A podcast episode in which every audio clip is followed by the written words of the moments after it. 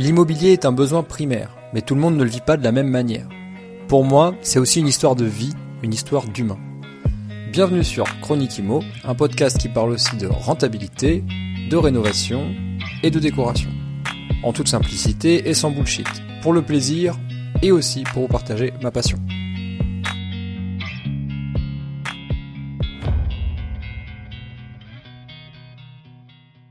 L'idée, c'est juste d'aider le marché, en fait. Nous, on veut prendre la place de personne.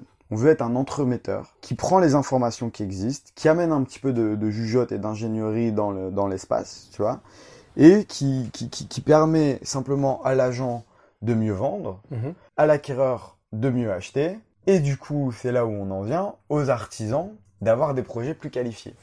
Je pense que l'immobilier, c'est un monde de possibilités. Euh, j'ai vu euh, beaucoup d'exemples autour de moi, que ce soit des, des proches ou des moins proches, pouvoir s'élever socialement grâce à ça. Moi, quand j'arrive dans un Airbnb, ça m'est arrivé plusieurs fois, et qu'il n'y a même pas un café le matin, Mec, ça me rend fou. ouf. Ah, ça me je rend me dis, les mecs, ils ont rien compris. C'est ça. Genre, c'est la première impression quand je vais me lever, parce qu'en plus, des fois, t'arrives tard le soir, tu fais pas trop gaffe, tu te lèves le matin, t'as pas de café ou t'as pas de thé. Voilà, fais chier, quoi. Ouais. Franchement, les gars. Si je pouvais donner trois tips, d'ailleurs, là-dessus. Vas-y, chaud. Un, donne un nom. Ouais. Deux, fais-toi un Google My Business. Et euh, dans vos photos, genre limite la première photo, euh, trois grosses informations hyper intéressantes à mettre sous forme de pictogramme. Ok. Donc un truc tout bête, t'acceptes les animaux, t'as du wifi, t'es à côté de l'autoroute. Et, et moi je suis persuadé que ces choses-là, nous, notre génération, si on réussit à monter des business, tels qu'ils soient, IMO ou pas IMO, tu vois.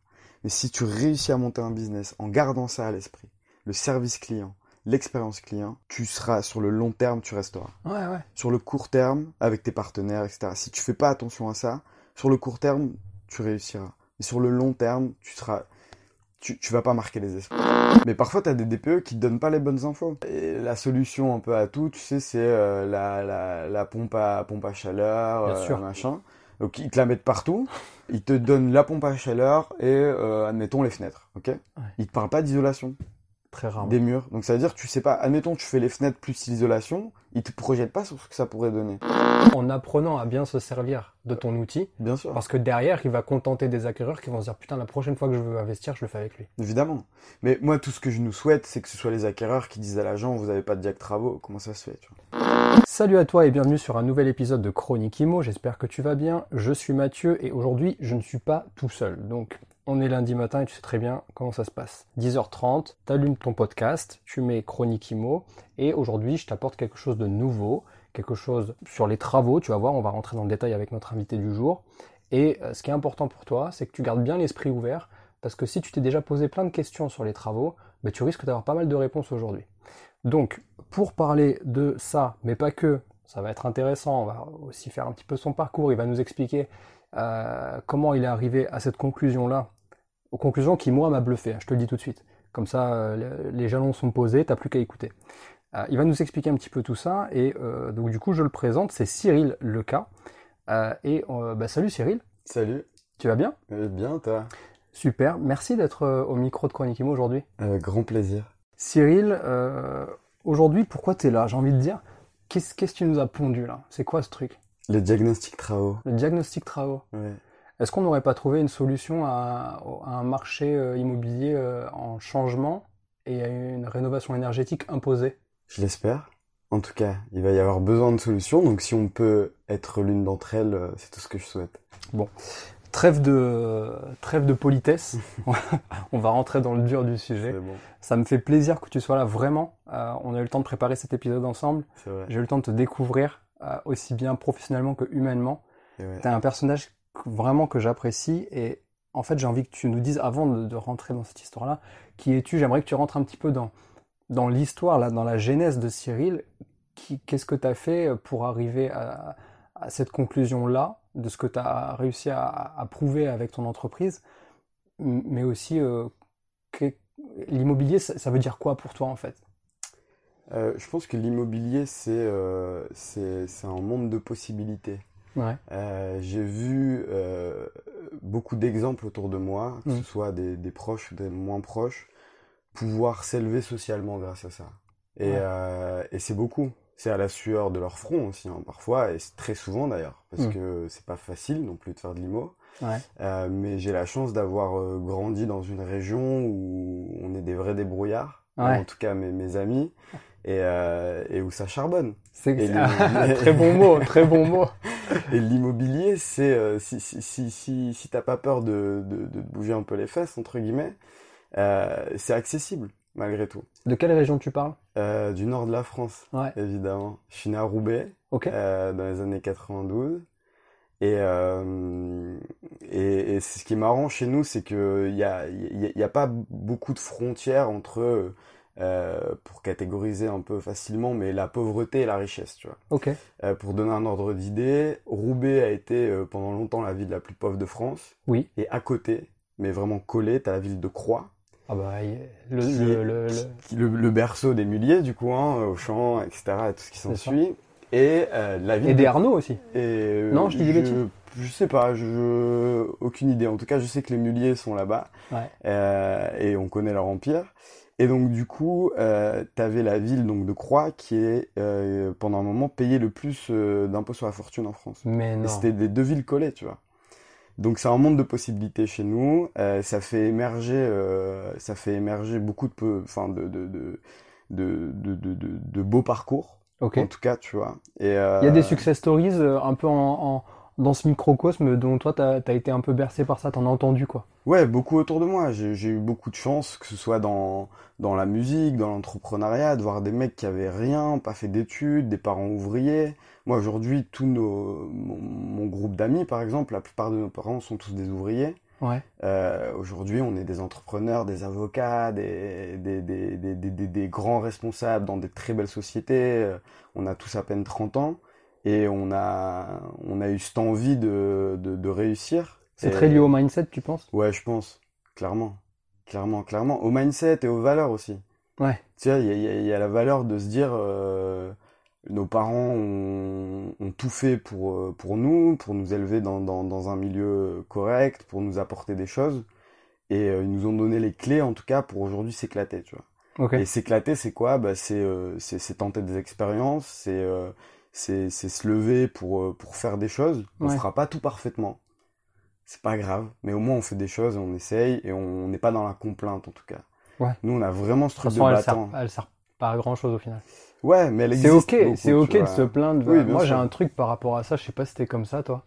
Moi quand il m'arrive une tuile, Mhm. pendant 5 minutes faut pas me parler. Tu déconnectes. Ah j'ai je, je- j'ai envie de tout casser. Ouais, je comprends. Je suis, euh, moi j'ai le syndrome de la dépression. En 5 minutes il est réglé. Parfait. Je suis dépressé, je suis dépressif pendant 5 minutes Mhm. et après c'est bon, je dis ok, bon c'est quoi la solution? Mhm. Sur quoi je dois partir pour euh, passer à... De toute façon, euh, faut bien, faut bien aller de l'avant. Bien sûr. Moi, je suis plus, euh, quel est le message? Ah ouais. Parce qu'il y a toujours un Le truc learning. derrière. Ouais, il y a toujours un truc à apprendre ou un truc à comprendre. Pour moi, c'est des signes un peu. Et euh, je suis, je suis hyper attaché à tous ces trucs-là, que ce soit dans le business ou dans le perso aussi. Euh, J'aurais plein d'anecdotes pardon à, à te raconter là-dessus, mais je pense que quand il nous arrive des tuiles, bon, parfois, euh, mis à part, tu vois, la, la mort d'un proche ou des trucs comme ça qui sont un peu plus fatalistes Bien et forcément, bon, bah voilà. Mais des petites tuiles du quotidien, c'est aussi des, des indicateurs, je trouve, parfois. Et si tu réussis, alors évidemment que tu as cette phase un peu d'acceptation, d'énervement, machin, putain merde, pourquoi moi et pas lui, etc. Mais si tu réussis à assez, comme tu dis, à être euh, rapidement dans le recul et dire ok, je vais attendre de voir ce qui se passe dans les prochains jours parce que je vais peut-être comprendre le pourquoi du comment. Hmm, Et souvent, tu le comprends. Il y a une petite leçon. Ouais, grave. Ok, ben, euh, merci pour cette, euh, cette présentation. Du coup, qu'est-ce qui t'est arrivé dans ton parcours euh, peut-être de, d'étudiant, plus plus, ton début de carrière? Comment comment t'as construit ton parcours? École de commerce, post-bac. Ouais. Euh, je savais pas trop quoi faire, mais j'étais bon un peu dans tout. Ouais. Donc euh, je m'en sortais bien à l'école, bac ES, euh, un peu touche à tout. Ouais. Euh, j'ai du coup fait une école de commerce en post-bac pendant trois ans, euh, quatre ans même. La quatrième année, je suis parti, j'ai fait un an d'année d'année sabbatique en Australie, Asie, etc. pour aller apprendre l'anglais. Parce qu'en fait, moi, j'avais fait allemand LV1 à l'époque. Donc je pétais pas un mot d'anglais, mais j'étais en école de commerce, c'est incroyable. et, et, je me suis dit, euh, en fait, euh, j'avais j'avais trouvé un deal avec moi-même. Je me suis dit, ok, pour avant de sortir d'école, faut parler anglais, Cyril, quoi, parce que euh, sinon ça le fait pas. Pourquoi l'Asie? Et bah, l'Australie, j'ai commencé par Ah, l'Australie, ouais, et j'ai un peu, bah après l'Asie, c'est un peu connexe, ce truc, j'ai- j'ai eu l'occasion de le faire. Mais je sais pas, c'était à la mode, un peu, tout le monde en parlait, c'était un peu l'Eldorado, tu vois. y a- Moi, y a- j'ai jamais fait, j'aimerais bien. Ah ouais? Ouais. Bah, c'est ouf. Franchement, je, je regrette pas du tout. Ah ouais? Ouais. C'était Non, pas, c'était pas facile tous les jours hein, parce que je me suis retrouvé à faire des boulots, à ramasser des tomates. euh, Bah, c'est ça, Des c'est que généralement, euh, tu vas faire du fruit picking Ouais, c'est ça. euh, exactement. Pour, Pour pour te loger, pour en fait. sortir, ouais, c'est ça. Puis en plus, moi, je vivais en van hein, essentiellement, donc euh, on avait un van, on, on vivait dedans, dans, dans une bagnole. Je suis rentré au bout d'un an et demi, j'étais cassé en deux euh, physiquement, tu vois, de dormir euh, jamais dans des vrais lits, etc. Mais ça a été une, une expérience incroyable et je suis revenu, je parlais correctement, enfin correctement, beaucoup mieux anglais que, que ce que je faisais avant. Donc, objectif atteint. Objectif atteint grave. Et euh, ça m'a permis d'avoir, euh, du coup, quand je suis rentré, euh, ma dernière année d'école de commerce qui était full en anglais. Donc j'ai dû rendre... Ah, en euh, fait, t'as fait une année de césure. Ouais, entre le Master 1 et le Master 2. Ok.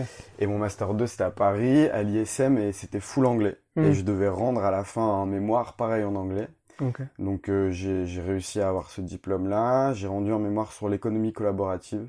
Ok, cool. Euh, tout ce qui était un peu le, les, les blabla et tout à l'époque, et etc. Et de jusqu'où ça pouvait nous mener, tu vois. Et, euh, et j'ai vraiment kiffé. Et la sortie d'école, j'ai eu mon premier poste chez Illy Cadeau, la famille Mullier du coup.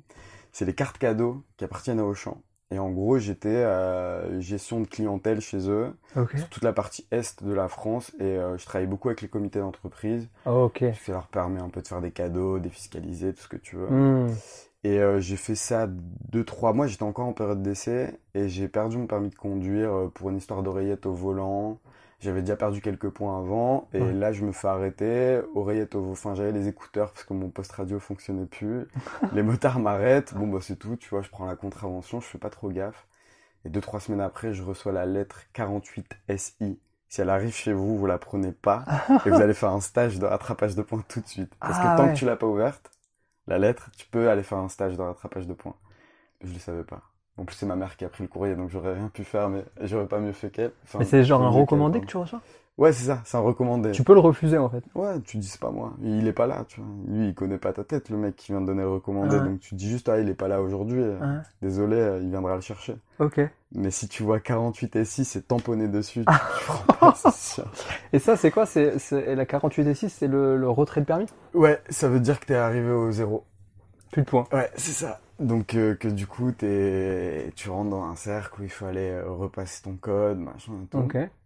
Et euh, donc du coup, je perds mon job chez chez chez Parce que Elicado. c'était sous condition de permis. Bah oui, parce que comme j'étais un peu entre guillemets VRP commercial chez eux, il fallait se balader dans tout le dans tout l'est de la France pour aller voir les Ah, clients. ouais.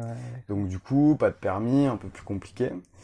Et ils ont été hyper cool avec moi parce qu'ils ont même essayé de voir s'il n'y avait pas moyen de faire à l'époque, ça existait, c'était des permis blancs qui te permettaient de pouvoir garder ton job et de conduire sur tes heures de travail, même si t'étais à zéro. J'ai jamais entendu parler Si. de ça. Et en fait, il y a eu trop d'abus et euh, ça s'est arrêté quoi. Et ça se faisait plus euh, au moment où on s'est renseigné avec la, avec la boîte. Et donc du coup, je suis parti de là et j'avais fait ma demande donc pendant ma dernière année, entre deux, j'avais fait ma demande de Working Holiday Visa pour le Canada. Et j'avais été pris et je m'étais dit bon, ce sera une carte blanche au pire un jour. Hum. Et puis elle arrivait euh, plus Pile vite poil. que prévu, pile poil. Et euh, donc je suis parti au Canada pendant un an et demi. Là, j'ai relancé une connexion, comme je t'avais dit, que j'avais que j'avais rencontré en vacances, un Québécois euh, qui s'appelait Patrice, qui était lui euh, plugué dans un, un BNI là-bas. Ouais. J'ai été me présenter une fois à un déjeuner, je dis voilà, moi je fais du marketing, tu vois. Ouais. Et euh, j'ai réussi à avoir euh, trois, quatre contrats comme ça. Ouais, en freelance. Ouais, c'est ça. Je faisais du freelance, donc là-bas, juste avec le... T'avais pas besoin de monter de boîte, t'avais un numéro, je saurais plus dire comment ça s'appelle, mais qui te permettait de facturer, tu vois, honnêtement. Et, euh, et donc, du coup, j'ai eu des petits contrats et je faisais toujours euh, du service à côté. Moi, j'ai fait du service en bar toute, toute, toute mes... ma scolarité. Ok. J'ai commencé à 16 ans dans les campings à faire du bar, tu vois, l'été. Et t'as fait, et fait ça aussi euh, pendant ce temps-là au Canada? Ouais. En même temps que tu faisais. C'est euh, ça. Mais euh, ça devait. t'as- pas ressenti une. Comment dire, une gêne par rapport au fait que bah, en freelance, tu peux gagner très bien ta vie sur des sur un taux horaire euh, hyper cool, Euh, tandis que quand tu vas dans les bars, bon après, socialement c'est différent, humainement parlant. Ouais, c'est c'est différent. J'avais pas encore ce mindset que j'ai aujourd'hui. Ok. Euh, j'avais beaucoup de barrières où, tu vois, par rapport à l'argent, je suis beaucoup plus à l'aise aujourd'hui que ce que je l'étais avant aussi. D'accord. Ok. Euh, parce que malgré qu'on vienne, que je vienne d'un milieu où on nous dit qu'il y a des possibilités, à l'inverse, on est aussi très précautionneux sur l'argent, ces choses-là. Donc ça met parfois des barrières qui a, qui a pas lieu d'avoir. Et, euh, et puis au Canada, toi qui es passé là-bas, Ouais. je sais pas si t'as fait du service. Si j'ai bossé à l'auberge Saint-Gabriel, Ok. Tu connais? Qui était non, pas du tout. L'auberge Saint-Gabriel qui est au niveau du port Ok. et euh, qui est euh, le propriétaire c'est Garou. Ah, énorme. Ouais, c'est 50% Garou, 50% Guy la Liberté. euh, J'allais dire Céline Dion, mais non, du coup. tu vois qui c'est Guy la Liberté? Non. C'est le fondateur de comment t'appelles ça? Les Cirques du Soleil. Oh, Ouais. incroyable. Et ces deux ces deux gars sont potes Ok. et ils ont monté l'auberge Saint-Gabriel. Et euh, bon après j'arrête de parler de moi parce que c'est pas intéressant, mais en non, gros non, mais. Euh, ce qui, moi, c'est un endroit qui m'avait flingué le cerveau. Ils avaient fait tous les meubles euh, sur mesure, mais en mode déglingos. Donc à l'époque, c'était, euh, tu prenais une planche, un tuyau rouillé, Uh-huh. t'en faisais une table. Incroyable. Et à l'époque, je te parle de ça en 2014, tu vois, 2013-2014. C'était euh, le début du, on commence à faire de l'industriel, ça fait classe l'industriel, tu vois. Uh-huh. Et on met du vernis par-dessus et c'est bon. C'est- hygiénique. Uh-huh. Et euh, un, un truc de ouf, dans l'entrée, il y avait le squelette d'une baleine. Alors je pense qu'aujourd'hui, c'est pas très euh, C'est politiquement très, très canadien, Voilà. quoi. c'est ça. Squelette d'une baleine, tu vois. enfin, bon, bref. Ah, trop bien. Ouais, Et bah, moi, je bossais dans le vieux port aussi, et j'étais sur les bateaux, Ok. AML. Donc, c'est la, la plus grosse compagnie là-bas, et j'étais serveur sur un bateau. Sur le Saint-Laurent. Et ouais, c'est ça, exactement. J'allais faire les feux d'artifice. Je me suis fait plusieurs allers-retours euh, Montréal-Québec aussi. On partait des 3-4 jours d'affilée. Délire. Et je gagnais hyper bien ma vie, en fait. Ok. Parce que le service là-bas, avec les pourboires. euh, C'est vrai que je, je voyais pas ça comme ça. Tu te fais hyper plaisir. C'est vrai. Donc, euh, puis c'était un truc que je maîtrisais. Donc déjà, tu vois, j'étais, c'était un truc qui me raccrochait un peu à, à, à moi et à mes, à mes compétences, on va dire. Et, euh, et, et à côté, je développais tout doucement, voilà, ces premières compétences de business, savoir vendre tes services. C'était quoi exactement? Qu'est-ce que tu leur vendais à ces- Alors, je leur vendais des articles de blog. Je refaisais euh, tout ce qui était wording sur leur euh, site internet. Ok. Je leur vendais des plaquettes commerciales. Ok. Et je faisais du phoning aussi parfois. Ok. Voilà. Pour aller closer leurs clients. Pour leur ramener des rendez-vous. Pour leur amener des rendez-vous. Ça, c'était de l'acquisition. Et euh, ça m'a un petit peu suivi, même beaucoup suivi. euh, après mon retour en France, etc., j'ai continué à avoir des opportunités. Donc je suis rentré du Canada au bout d'un an, un an et demi. Et là, j'ai eu mon premier job euh, où j'ai fait carrière d'un an. Ok. Ça n'a jamais été de très longues carrières. Mais je pense que euh, notre génération n'est pas une génération de carriéristes. Donc déjà, au bout d'un an, tu commences un peu à tourner euh, sur ouais, toi-même. je pense qu'il y a un peu de tout. Ouais. Je, je dirais pas que c'est toute une génération. Moi, j'ai des, potes hyper proches, euh, comme je te disais tout à l'heure, ils sont euh, dans la même boîte depuis 5-10 ans. Ils Ouais. sont hyper bien et pour l'instant, ils se voient pas changer parce qu'ils ont trouvé leur confort là-dedans. Ah, je vois. Ils, ils réussissent à avoir de plus en plus de responsabilités dans, dans, dans, dans ce qu'ils font. Euh, ils ont 30 balais, ils gèrent euh, 20, 30 bonhommes et ils kiffent, tu vois. Ouais, j'avoue qu'il y a quand même pas mal ça existe d'opportunités encore. aussi ouais, comme bien ça. sûr, ça existe encore. Et heureusement d'ailleurs qu'il y a encore des boîtes qui savent s'adapter et, et- et amener du, du challenge à notre génération pour, pour nous bah, pour nous garder parce qu'on est quand même, je pense, une génération de d'éléments, euh, euh, de bons éléments pour les entreprises. Bien sûr. Et, euh, et voilà. Et donc du coup, j'ai commencé euh, ma carrière euh, toujours dans le commerce et là, je vendais euh, des plafonds tendus Ouais. aux architectes, comme je te disais. La toile un peu. Ouais, c'était soit de la toile toile, soit de la toile PVC en fait. Ouais. Et en gros, euh, le but du jeu, c'était d'aller faire de la préconisation euh, de la matière aux architectes. Donc euh, là, je faisais toute France, Benelux, j'étais jamais chez moi, je partais toujours en Suisse, en machin et tout. T'étais au pôle commerce, on est d'accord Ouais, c'est ça. Donc toi, en fait, ton taf, c'était... Euh, t'a- t'a- T'avais un, un produit euh, innovant et t'allais le proposer aux architectes pour qu'eux, ils le mettent en place dans leurs travaux de rénovation. Dans leur CCTP, c'est ça. En gros, ils avaient des cahiers des charges. Quand il y avait des gros, euh, des, Des appels des d'offres. gros projets, des appels d'offres, il y avait toujours un cahier des charges.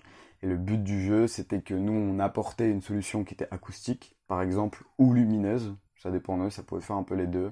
Parce qu'on pouvait s'amuser à mettre des, Des LED. des LED derrière de la toile transparente avec, euh, du coup, tu pouvais gérer tes LED, tes lumières et tout. Tu sais que j'ai voulu faire ça. C'est vrai? Dans un projet euh, pour des communs, en fait. Où ça, franchement, je te le dis, euh, cache pistache, ça me faisait chier de mettre une belle finition du placo, de la bande à joint. Enfin, franchement, je voulais, tu sais quoi, je me suis dit, je vais mettre deux baguettes à gauche, à droite, je vais mettre des LED, C'était clairement ça. tendre la toile. Ouais. Et, et en fait, c'est difficile pour un particulier. Ouais, À trouver un produit. Ça reste un peu accessible, mais il faut les artisans pour le faire. C'est ça. Le et il n'y a aucun que les- artisan qui veut poser ça. En fait, il y, en a, parce que c'était aussi une partie de mon job, c'était de convertir un peu les artisans. Donc, Ouais. notamment, les, les, les- ceux qu'ils avaient en ligne de mire, c'était les électriciens, Ouais, puisque eux font passer tous les réseaux et tout, et à un moment donné, bah, ça peut cacher leur réseau. Et les peintres. Oui. Puisque les peintres, potentiellement, ils doivent rénover, etc. Ça, ça, ça fait gagner du temps en rénovation. Ouais, mais eux, ça les arrange pas de gagner du temps en rénovation, les peintres. Si, parce que ça, ils vendaient ça plus cher que de la peinture. Ah, et ok. ils, ils posaient beaucoup plus vite. Ok. Donc, en fait, si tu veux, en une journée, tu faisais 100 mètres carrés. Eh ouais. Tu fais jamais euh, 100 mètres carrés de peinture en une journée, tu vois. Ouais, j'avoue. Tu dois revenir, faut poncer, faut machin. Là, la, la toile est tendue, elle est tendue, c'est fini. C'est incroyable. Donc, euh, donc, euh, il y avait aussi un peu des artisans qui le faisaient, mais ça restait quand même assez cher. Euh, puis c'était un, voilà, comme je te disais tout à l'heure, moi j'étais un peu payé à aller, à aller manger au resto en espérant qu'on mette mon produit sur des chantiers. Ouais. Donc euh, de là, j'ai quand même, euh, donc ça s'est un peu mal fini avec eux. Il y a eu période Covid. Ok. Il y avait un des, des dirigeants avec qui ça passait pas trop. Moi, j'étais en pleine réussite chez eux. Euh, je sais pas le pourquoi du comment, je, je tirerai pas de conclusion, mais lui, il m'avait pas trop en, tête. Ok. Et donc, du coup, période Covid, bon, on, on t'arrête, machin. Euh, moi, je leur avais déjà donné un peu ma, mon envie de d'aller vers une, une collaboration un peu différente avec eux, donc c'est-à-dire de devenir un peu indépendant pour eux. Ok, et lui, il a pris ça comme euh, bon bah c'est bon, tu peux nous donner ta démission, tu vois. Et j'ai dit je démissionnerai pas, ça passera pas comme ça. Donc ils m'ont viré pour faute grave, qui n'était pas avérée. Donc euh, ça, ça a été au prud'homme, etc. Ah merde, ok. Et euh, bah, c'était une expérience. Hein. Ouais. Donc, Une leçon, quoi. Ouais, une leçon, une expérience. C'était ça, ça, ça- En fait, je me suis dit je ferai jamais ça. Un jour, je serai à sa place, à ce mec-là. Je Et ferai jamais je ferai subir ça à mes employés, tu vois. C'est euh, ouais, c'est- c'est- en fait, il s'est même pas rendu compte à quel point elle aurait pu me briser, tu vois. Ah, ouais. Euh, t'es jeune, tu commences ta carrière, t'es dans une période un peu Covid, machin, tu sais pas trop ce qui se passe. Le mec, il te met au tapis comme ça, du jour au lendemain, et il se rend même pas compte de l'impact psychologique que ça peut avoir sur une personne. Bien sûr. Et je me suis dit, je ferai, je ferai jamais subir ça à quelqu'un, quoi. Et donc, ça a été dans ce sens-là, la leçon. Je me suis, ça m'a, ça m'a montré ce que j'avais pas envie de faire aux autres. Hmm. Moi, je me, je me, je me nourris beaucoup des, comme ça, des gens. J'ai la chance d'avoir, euh, par exemple, moi, mon, mon, mon- mes, propres parents, tu vois. Parfois, je les remercie du, des, des, mauvais exemples, entre guillemets, qu'ils me donnent, Hmm. en me disant, ok, je comprends que ça, ça mène, ça m'amènera pas là où je veux, tu vois. Et je les remercie grave pour ça. Je- Ouais, de toute façon, une leçon, euh, qu'elle soit positive ou négative, euh, tu peux, c'est toi qui décides de la diriger, quoi. Bien sûr. C'est toi qui décides. Tu Ouais. vois, un père alcoolique, par exemple, Uh-huh. ça fait pas un enfant alcoolique. Non. C'est la façon dont tu as tiré la leçon Bien sûr. Qui fait que soit t'es alcoolique, soit t'es pas alcoolique. Mhm. Bon, après, je vais arrêter avec ces, avec ces comparaisons-là, sinon je vais, on va se faire striker. mais, Ouais, euh, bien sûr. non, mais après, voilà, il y a, y a- y a- chacun le voit, voit, voit et le, ressent surtout, tu vois. C'est, c'est aussi un, moi, je pense un- beaucoup un- une histoire de ressenti, les leçons. Bien C'est sûr. comment ça t'a impacté, qu'est-ce que t'as ressenti, dans quel état ça t'a mis, et du coup, comment tu peux traduire ça en, en, en, en positif. Ok. Donc, du coup, ça t'a permis, euh, en quelque sorte, d'avoir déjà un pied dans l'immobilier à ce niveau-là. C'est ça. Parce que du coup, c'était plus un pied bâtiment.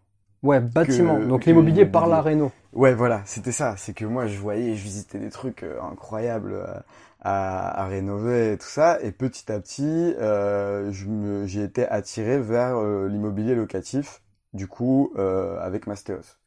Donc, comme je t'ai expliqué tout à l'heure, quand j'étais au Canada, j'ai rencontré Jérôme Manugera, qui est un peu mon essentiel dans l'immobilier et dans les travaux. C'est un peu, t'as toujours une personne comme ça que tu croises, je pense, dans ta vie qui t'amène vers des trucs, qui Clairement. te donne pas forcément toutes les réponses à tes questions, mais qui te montre un peu comment faire. Et si t'es capable de regarder, tu te dis, ok, il y a des possibilités dans ce truc-là.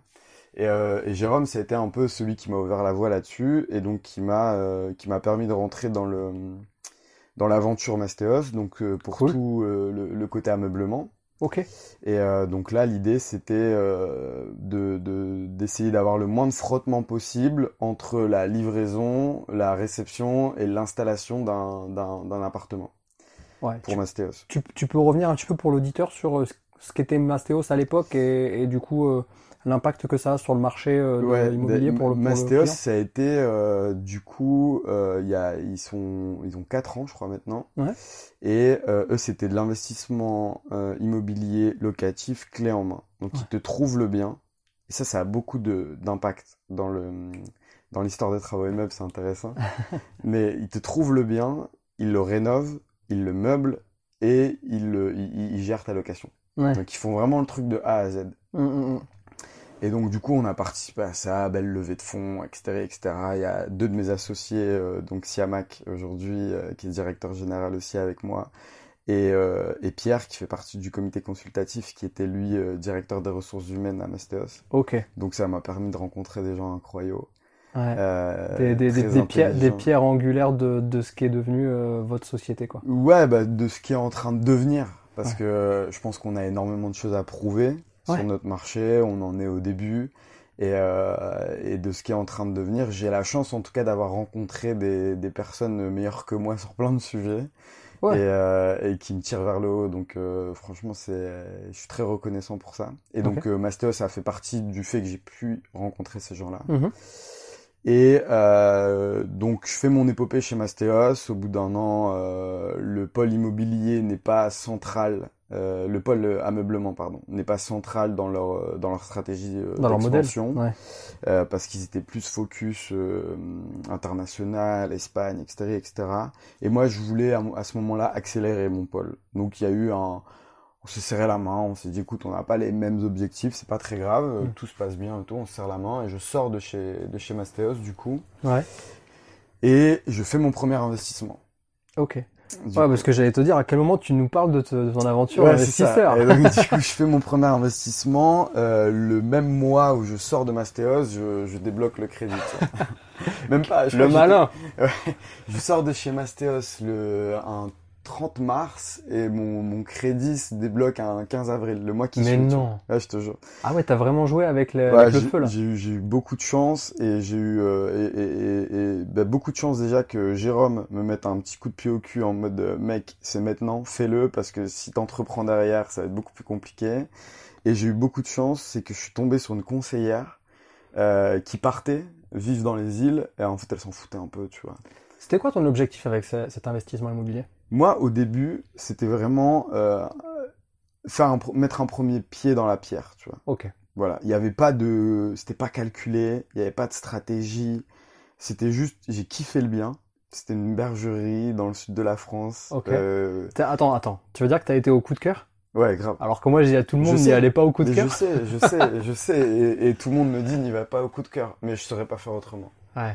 Et franchement, euh, quitte à en décevoir beaucoup. Mais ça, c'est bien toi, ça. Et ouais, moi je suis, on se connaît pas beaucoup, mais, mais Ça- je ça suis- se voit, je ça suis- crève les yeux. Ouais, voilà. Ça Je crève suis les yeux. hyper, euh, je vais beaucoup à l'émotionnel. Ok. ça, ça me crée parfois euh, des mauvaises expériences, mais l'émotionnel me fait aussi pouvoir dire stop aux mauvaises expériences très vite. tu vois. Ok, je Parce que quand je me sens plus à l'aise avec une situation, j'ai pas peur de, de, mettre, de remettre des barrières là où je les avais ouvertes. Et euh, je pense que c'est ce qui a fait aussi ma force dans, dans tous mes, mes, mes projets, dans la vie en général, c'est de savoir m'ouvrir aux autres.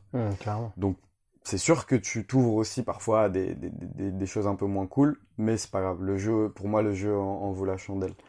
Mais je crois que ça, c'est un gros learning que j'ai eu aussi, euh, Mm. en tant qu'ancien euh, grand timide, quand j'ai compris qu'en fait, j'arriverais pas à m'en sortir si je m'ouvrais pas aux autres, et qu'à un moment donné, timide ou pas timide, enfin voilà, faut, faut s'ouvrir. Bien sûr.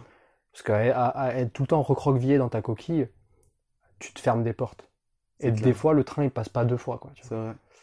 Donc euh, effectivement, des fois, tu as des mauvaises expériences, mais autant les, les tourner en mode stoïque, tu vois, en Mhm. mode, bah écoute, allez, c'est un learning, Ouais, c'est et clair. puis les bonnes expériences, je les garde pour, euh, pour moi, quoi. Ouais, c'est ça. Et, et, et donc cet investissement-là, euh, je me souviens, Brest, j'arrive, euh, premier, premier signe, ok? Euh, on est, euh, il y a, y un mec de mon entourage, Anthony, qui est le cousin de d'Anaïs, ma compagne, Ouais. et on adore le pastis. Et on se dit à ce moment-là, il faut créer un pastis Tonton René. Tu connais Tonton René? Pas du tout. C'est un supporter ultra connu de Marseille qui est Ah, décédé il y a un an ou deux. là, ouais. Et euh, qui a fait des apparitions euh, sur les, les chroniques où il est, il est un peu vulgaire à la télé. Oui, euh, oui. La présentatrice, elle sait, elle sait pas trop comment se tenir, tu vois. Il est, c'est, c'est un personnage, quoi. C'est un personnage. Et on se dit, il faut faire un petit pastis tonton René, c'est sûr ça fonctionnerait et tout. Bref, la relation est que quand j'arrive pour visiter ce bien, le locataire à l'intérieur fait son propre alcool, distille de l'alcool, tu vois. Du coup, j'arrive, je regarde même pas le bien, je lui dis, ah, trop bien, t'as des alambics et tout. Il me dit, ouais. Je dis, mais tu pourrais m'aider à faire du pastis? Il me dit, mais carrément et tout. tu vois. Alignement de planète. Et donc là, tu vois, premier truc où moi je me sens grave à l'aise dans l'endroit et tout. Euh, puis donc un endroit euh, bah, fait euh, 100% de pierre avec des, des, des, des, des mangeoires, des abreuvoirs à l'intérieur et tout. Je kiffe le truc. L'ancienne. Et euh, de toute façon, euh, il fallait aller vite, tu vois. Donc euh, je négociais un peu avec le mec qui était marchand de biens, Ok. qui avait acheté ça du coup aux enchères. Ok. Et donc on parle un petit peu. Lui, il me prend pas trop au sérieux avec ma dégaine, un peu jeune, machin. Il, Mhm. il se dit c'est peut-être pas sérieux.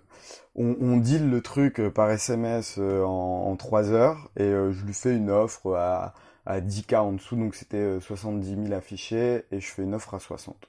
Pour, pour un ensemble de lots? Pour du coup un lot de 40 mètres carrés. Ok. Et j'ai pas de stratégie. Ok. Juste je me dis faut que j'achète un truc. Et ce truc-là me plaît. Et il y a tout à refaire. Et il y a euh, tout à refaire sauf les murs. Les murs de pierre étaient nickel. Ok. Donc c'est c'est là où je me dis c'est c'est c'est cool et on est quand même dans un truc tout à refaire qui est habité. Ok, c'est pas non plus une ruine. Ouais. Euh, Il y a du carrelage au sol, le, le robinet fonctionne, il y a quelqu'un qui habite dedans. Bon, il n'y a pas tout à refaire, mais il y a, il y a une grosse réno. hein. Il y a une ré- il y a, Il il y a combien de réno C'est quoi l'enveloppe travaux? L'enveloppe travaux elle est de 35 000 euros exactement. Ok. Donc tu as un projet euh, TTC, tu as un projet à 100K. C'est ça. Ok. 109 exactement. 109. Avec les le coût de crédit. notaire, ouais. Avec les frais de Les notaire. frais de notaire et puis le, le coût du crédit. ouais. Ok. Donc, euh, donc j'achète ce truc et euh, je pars en vacances avec Jérôme. Et je dis à Jérôme, regarde mec, j'ai acheté un truc et tout. Donc il regarde, tu sais, on fait les Matterport. Je lui montre le Matterport, on est, on est comme ça. euh. Matterport pour l'auditeur, tu veux l'expliquer? C'est un jumeau numérique euh, du bien. Donc en fait, on vient avec une caméra 3D, donc qui prend des photos en 3D. Et Matterport a un, une, Une un- caméra un, logiciel en fait qui, qui, qui, qui prend tous ces, ces- toutes ces photos Mhm. et qui en crée un jumeau numérique grâce à un nua- nuage de points C'est ça. et qui te permet en fait de te balader dans le bien, de prendre des mesures, etc. Et euh, c'est une révolution pour moi dans l'immobilier. C'est d'ailleurs ce qui a permis à des entreprises comme Mastéos de se développer hyper rapidement, euh, nationalement, etc., de pouvoir chiffrer des travaux, etc. Et euh, même si ça remplacera jamais euh, le passage d'un artisan sur place, tu vois, Ouais, ouais, bien sûr. mais ça peut C'est autre chose. ça, ça peut donner un premier niveau de réflexion, un premier niveau de de- d'information en tout cas. Ouais. Et c'est comme ça qu'on l'utilise aussi chez, chez Travaux et Meubles. Euh, et donc on, on regarde le, le, le- la disposition un peu du bien, machin. Et euh, en fait, il y a deux entrées distinctes. Donc tu as une entrée qui, qui passe par l'entrée principale du bâtiment. Et tu as une autre entrée qui est en fait une, une espèce de, de, de- de porte vitrée qui donne sur l'extérieur. Et chaque entrée est à deux côtés du, de l'appartement.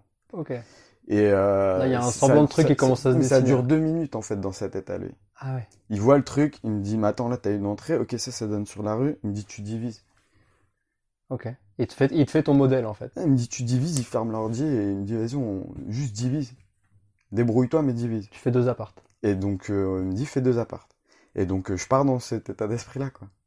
Et donc, du coup, là, boum, euh, copro, donc euh, je fais une assemblée, euh, je leur dis, est-ce que vous C'est êtes pour que je divise? Ils valident le truc, etc. Et donc, on entame les travaux, on est au mois de... Donc, j'achète, je signe en avril. Euh, même pas, je signe l'acte authentique en mai, donc ça va hyper vite quand même. Et en juin, on commence les travaux, à peu près mi-juin, fin juillet. C'est mon père qui fait les travaux, je le presse comme un citron, je lui envoie des gars, vas-y, t'as pas le temps de faire ça, t'inquiète, je vais sur, euh, sur Frisbee, tu sais, qui est une petite plateforme Ouais, pour trouver un peu des artisans Je connais, qui je peuvent te dépanner.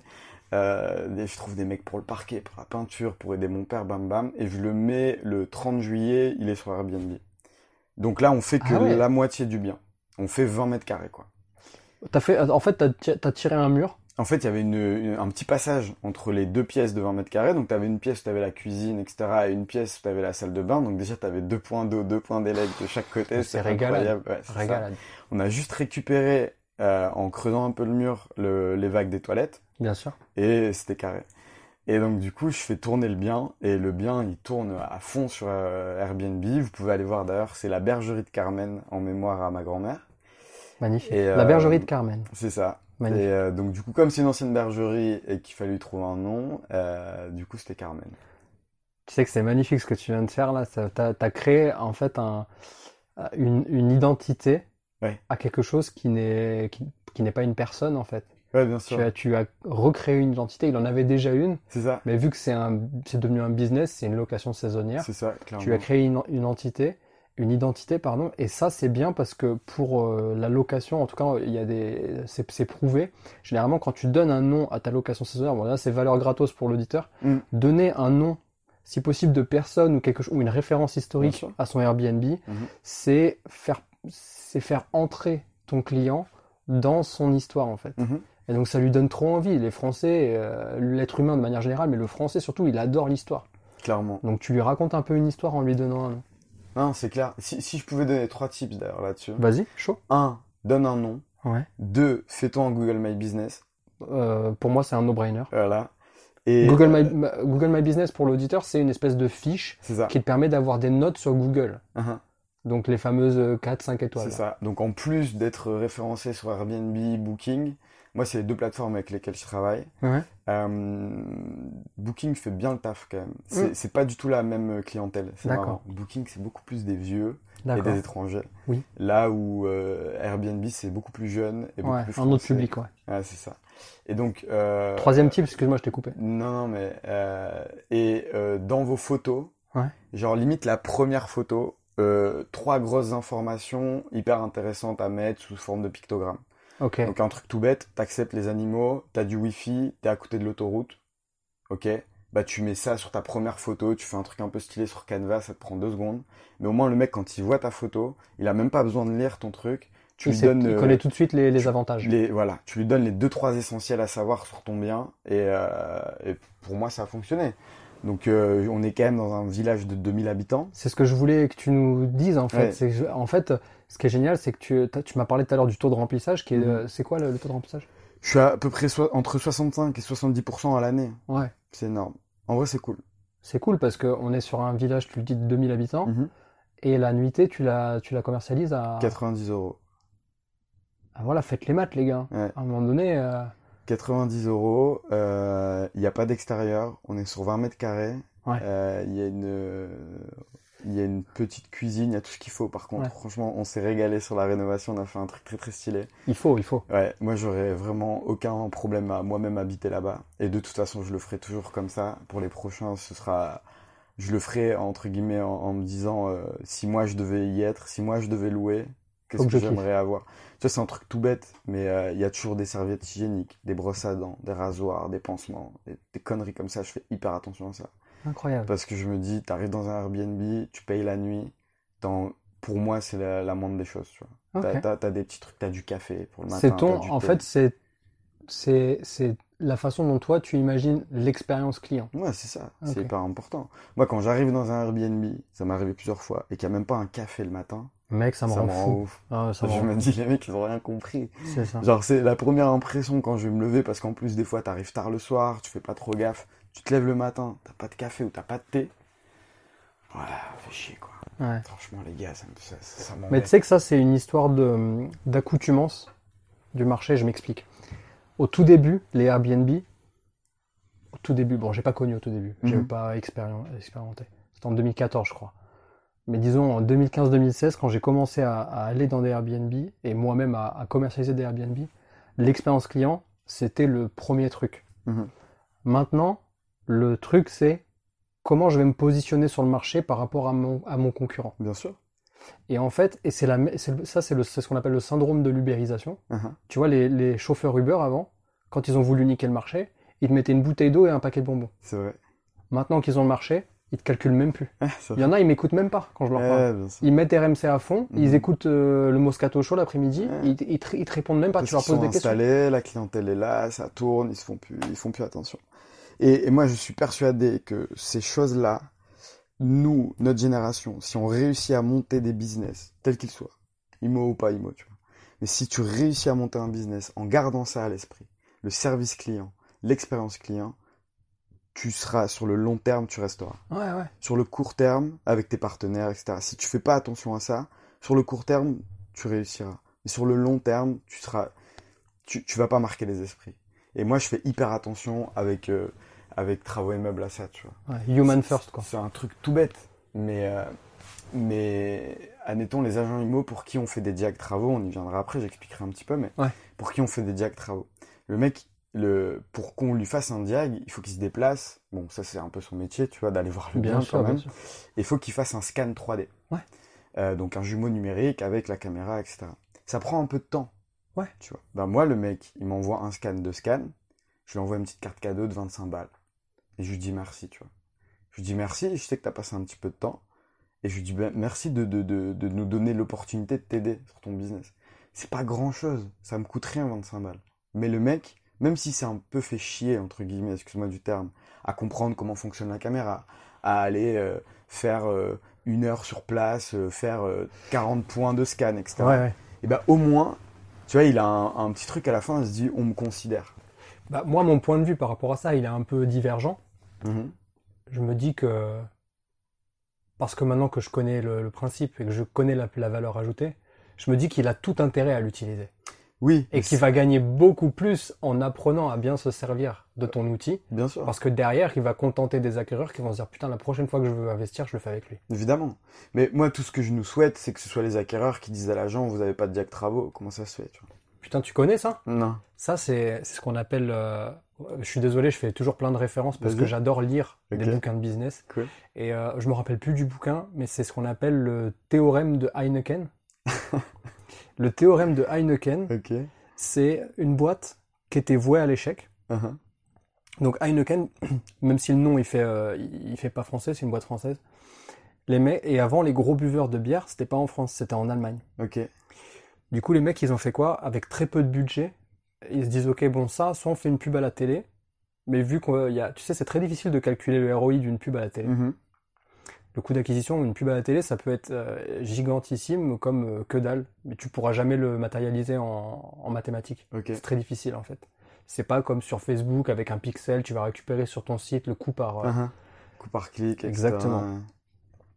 Et du coup, mais je te parle de ça d'une autre époque. hein. Les mecs, ils disent, ok, très bien, ce qu'on va faire, c'est qu'on va embaucher des commerciaux. Mhm. mais pas des jeunes. On va prendre que des gens expérimentés, d'un certain âge. Des gens qui, c'est le, on va prendre des commerciaux qui boivent de la bière. Des mecs qui s'y connaissent en bière. Donc, euh, le mec un peu raffiné avec la moustache, qui aime bien des bières à base de houblon, qui, aime bien les IPA, etc. Et ces mecs-là, on va leur payer une semaine dans toutes les villes à proximité de la frontière euh, française, mais côté allemand. Pour dire, vous avez pas d'Heineken chez vous. Tous les bars. Mais attendez, je vais vous prendre moi une Heineken en 25 et euh, deux en 50. Incroyable. Et les gens disaient tous, mais qu'est-ce que c'est qu'Heineken. J'ai jamais entendu parler de ce truc-là. Incroyable. Et les mecs, la stratégie, c'était de dire, bah attendez, vous avez pas d'Heineken euh, Bon, bah donnez-moi autre chose, euh, je vais vous filer le numéro du commercial d'Heineken. Et il filait le numéro de son collègue qui est dans une autre ville à côté. Incroyable. Et vice-versa. Et c'est comme ça que... C'est sûr, ils vont- on va tester. C'est sûr, on va tester. Euh, Franchement. Théorème C'est d'Heineken. sûr, on va tester. C'est. Bref, ouais, Mais excuse-moi. en tout cas, si ça arrive euh, naturellement, euh, je trouve que c'est une super stratégie. Euh, by the way. C'est c'est incroyable. Mais, mais, mais je suis persuadé qu'on y arrivera aussi naturellement Bien sûr. parce que parce que pour moi, c'est c'est c'est c'est ce qu'il y a de plus logique pour le marché aujourd'hui.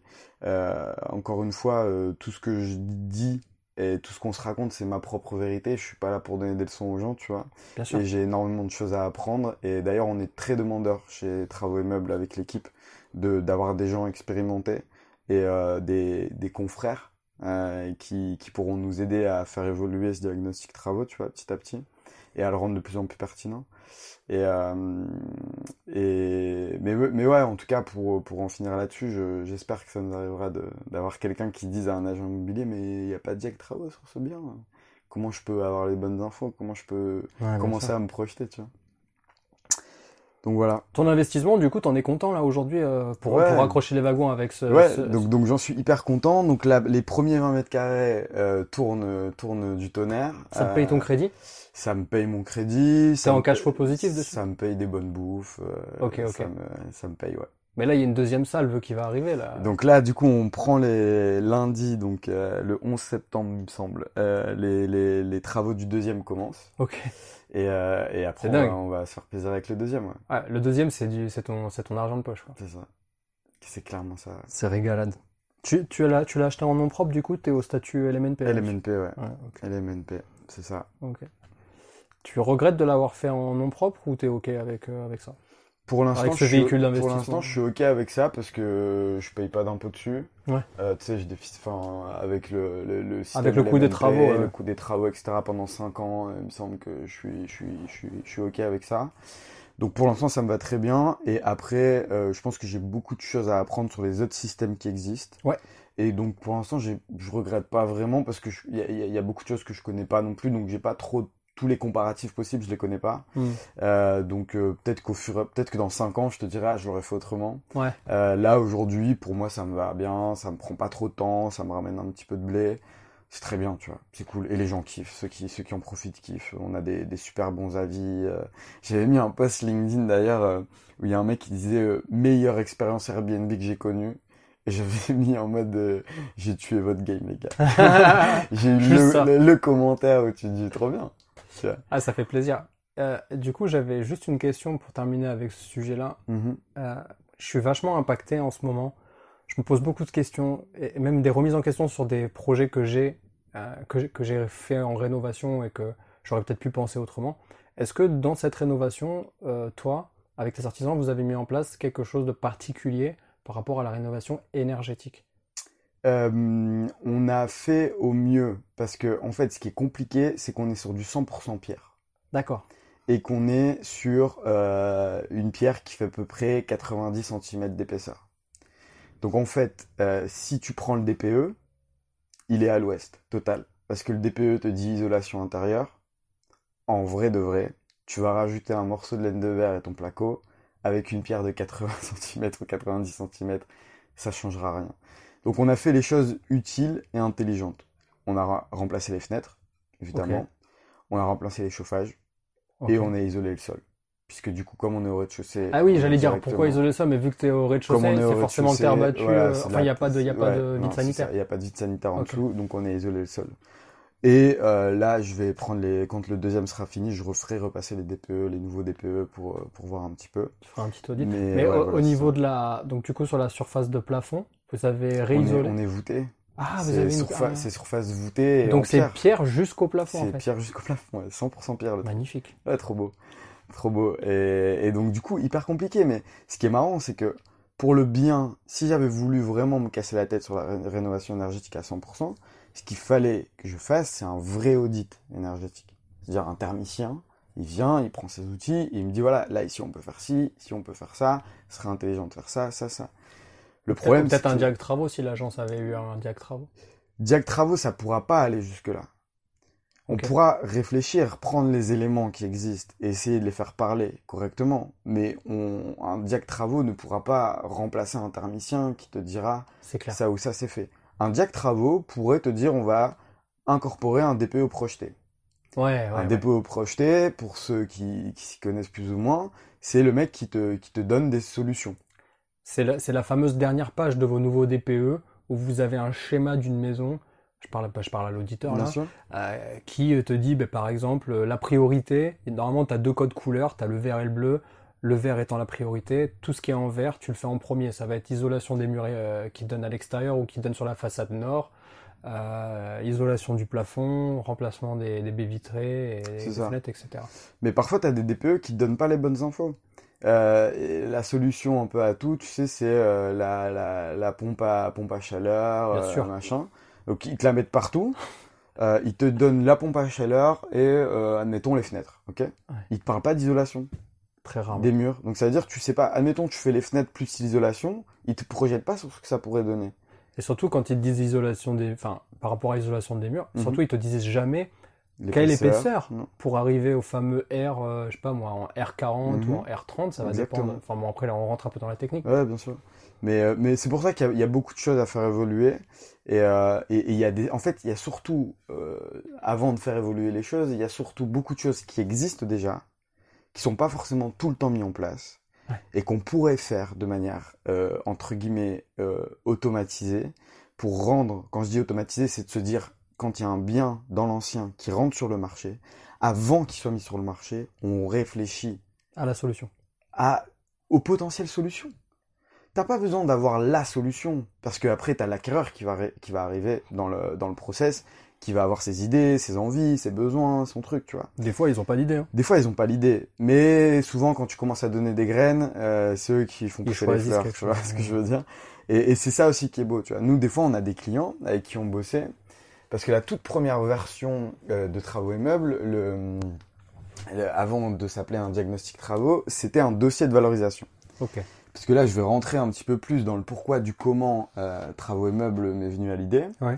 C'est qu'en fait, moi, j'ai remarqué euh, chez, chez Mastéos, je me suis dit, en fait, la plupart des biens qui vendent, c'est des biens qui sont dans des agences. Bah oui, évidemment. Et je me dis, pourquoi ils- les agences n'arrivent pas à les vendre eux-mêmes?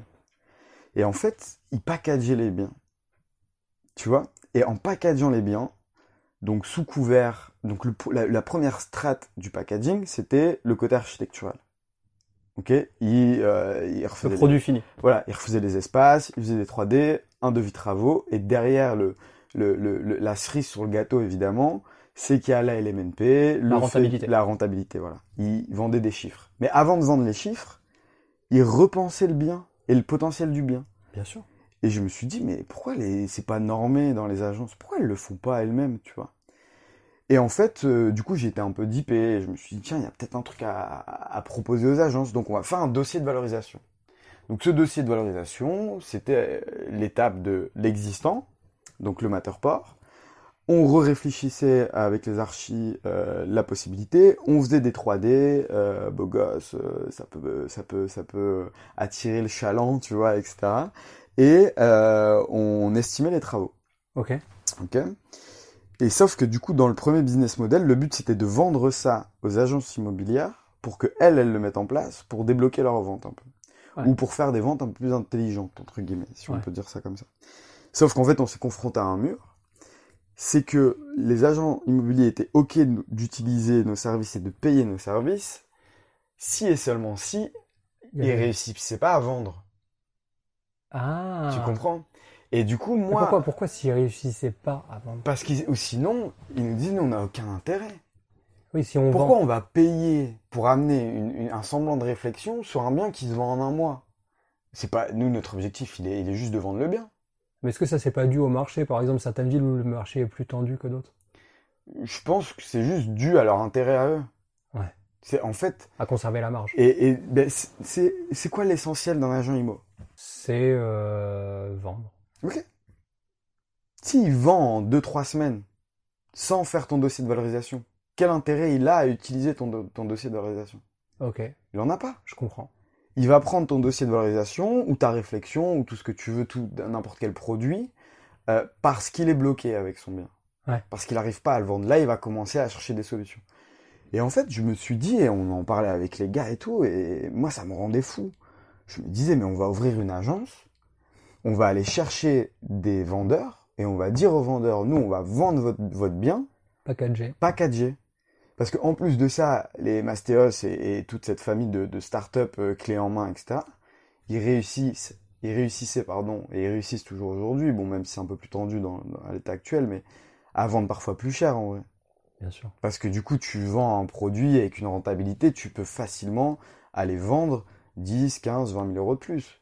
Moi, le marchand de biens qui m'a vendu euh, le, le bien que j'ai acheté, s'il avait fait ce boulot-là, il me le- je le- il- il- T'aurais payé plus cher. mais j'aurais payé plus cher, évidemment. Parce que tu aurais eu la solution. Ben, parce que surtout, il m'aurait prouvé la rentabilité du truc, le machin, les possibilités. Même lui, en tant que marchand de biens, il l'a exploité pendant trois ans. Pendant trois ans, il l'a exploité avec un mec qui payait 400 balles de loyer, quoi.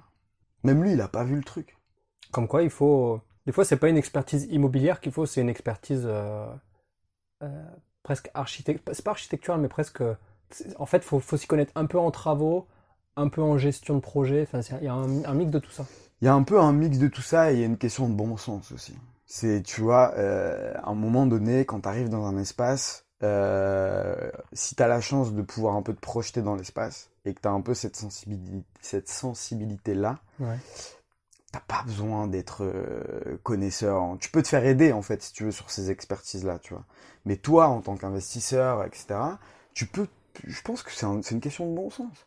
Mais en tout cas, pour les agents immobiliers, on peut, on peut leur enlever ça. Ils ont tellement, les mecs, à, à la formation à passer. Ils sont tout le temps régulés, etc. Parce que on leur tire souvent dessus. Et moi, j'aime bien remettre un peu l'église au milieu du village en disant, s'ils étaient pas là, à quoi ça ressemblerait? Juste, je pose la question. Ça ressemblerait à quoi le marché aujourd'hui si c'était que du particulier au particulier? J'ai pas la réponse. J'ai pas non la plus, mais je veux réponse et, et, et, et je, je, je, je sais pas si ce serait viable ou pas. Pardon. En tout cas, ce qui est sûr chez eux, c'est que euh, ils ont un rythme à tenir qui est effréné. Et ils peuvent pas être spécialisés travaux. Ils peuvent pas être En fait, spécialisés solutions pour, leur, pour leurs clients. L'agent immobilier qui est dans une petite bourgade euh, où ils sont 10, où ils ont le temps de, de parfaire leur portefeuille, où ils se tirent pas dans les pattes, où ils travaillent ensemble, où ils ont des connexions, etc. Ça existe et tant mieux. Nous, nos plus grands concurrents avec Travaux Immeubles, c'est les réseaux locaux. C'est l'agent immobilier qui me dit écoute, euh, c'est cool ce que tu fais, mais moi j'ai mon archi, j'ai mon artisan, on travaille tous ensemble depuis 20 ans. Ah, moi je leur dis merci en fait. Ouais. Je leur dis franchement merci pour le marché, c'est cool. Ah, Par contre, j'en ai, euh, même dans mon passé professionnel, j'en ai rencontré assez peu.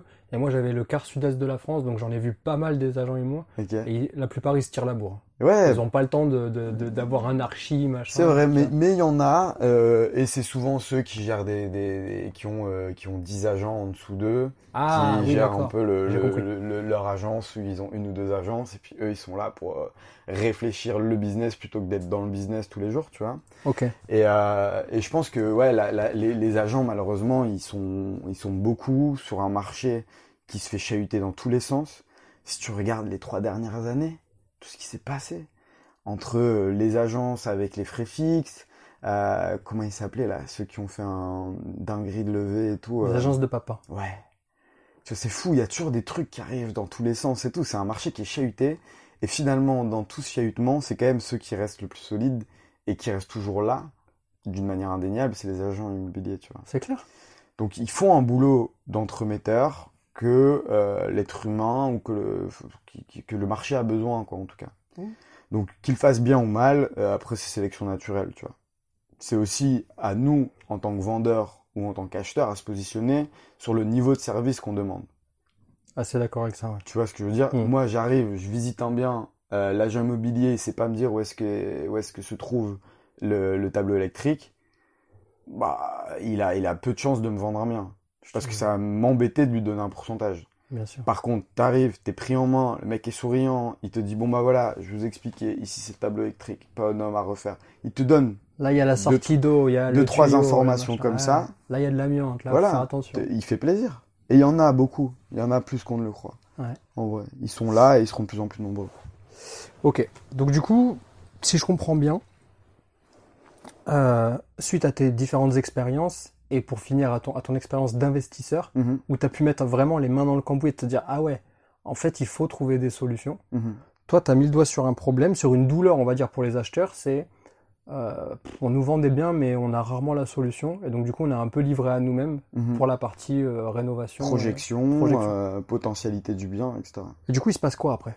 Du coup, il se passe que euh, donc je lance travaux et meubles avec cette idée-là, en me disant ok, moi j'ai rencontré un marchand de biens qui a pas fait son taf, qui a pas réussi à me projeter, donc du coup il est passé à côté d'une plus-value avec moi énorme que moi j'ai su exploiter.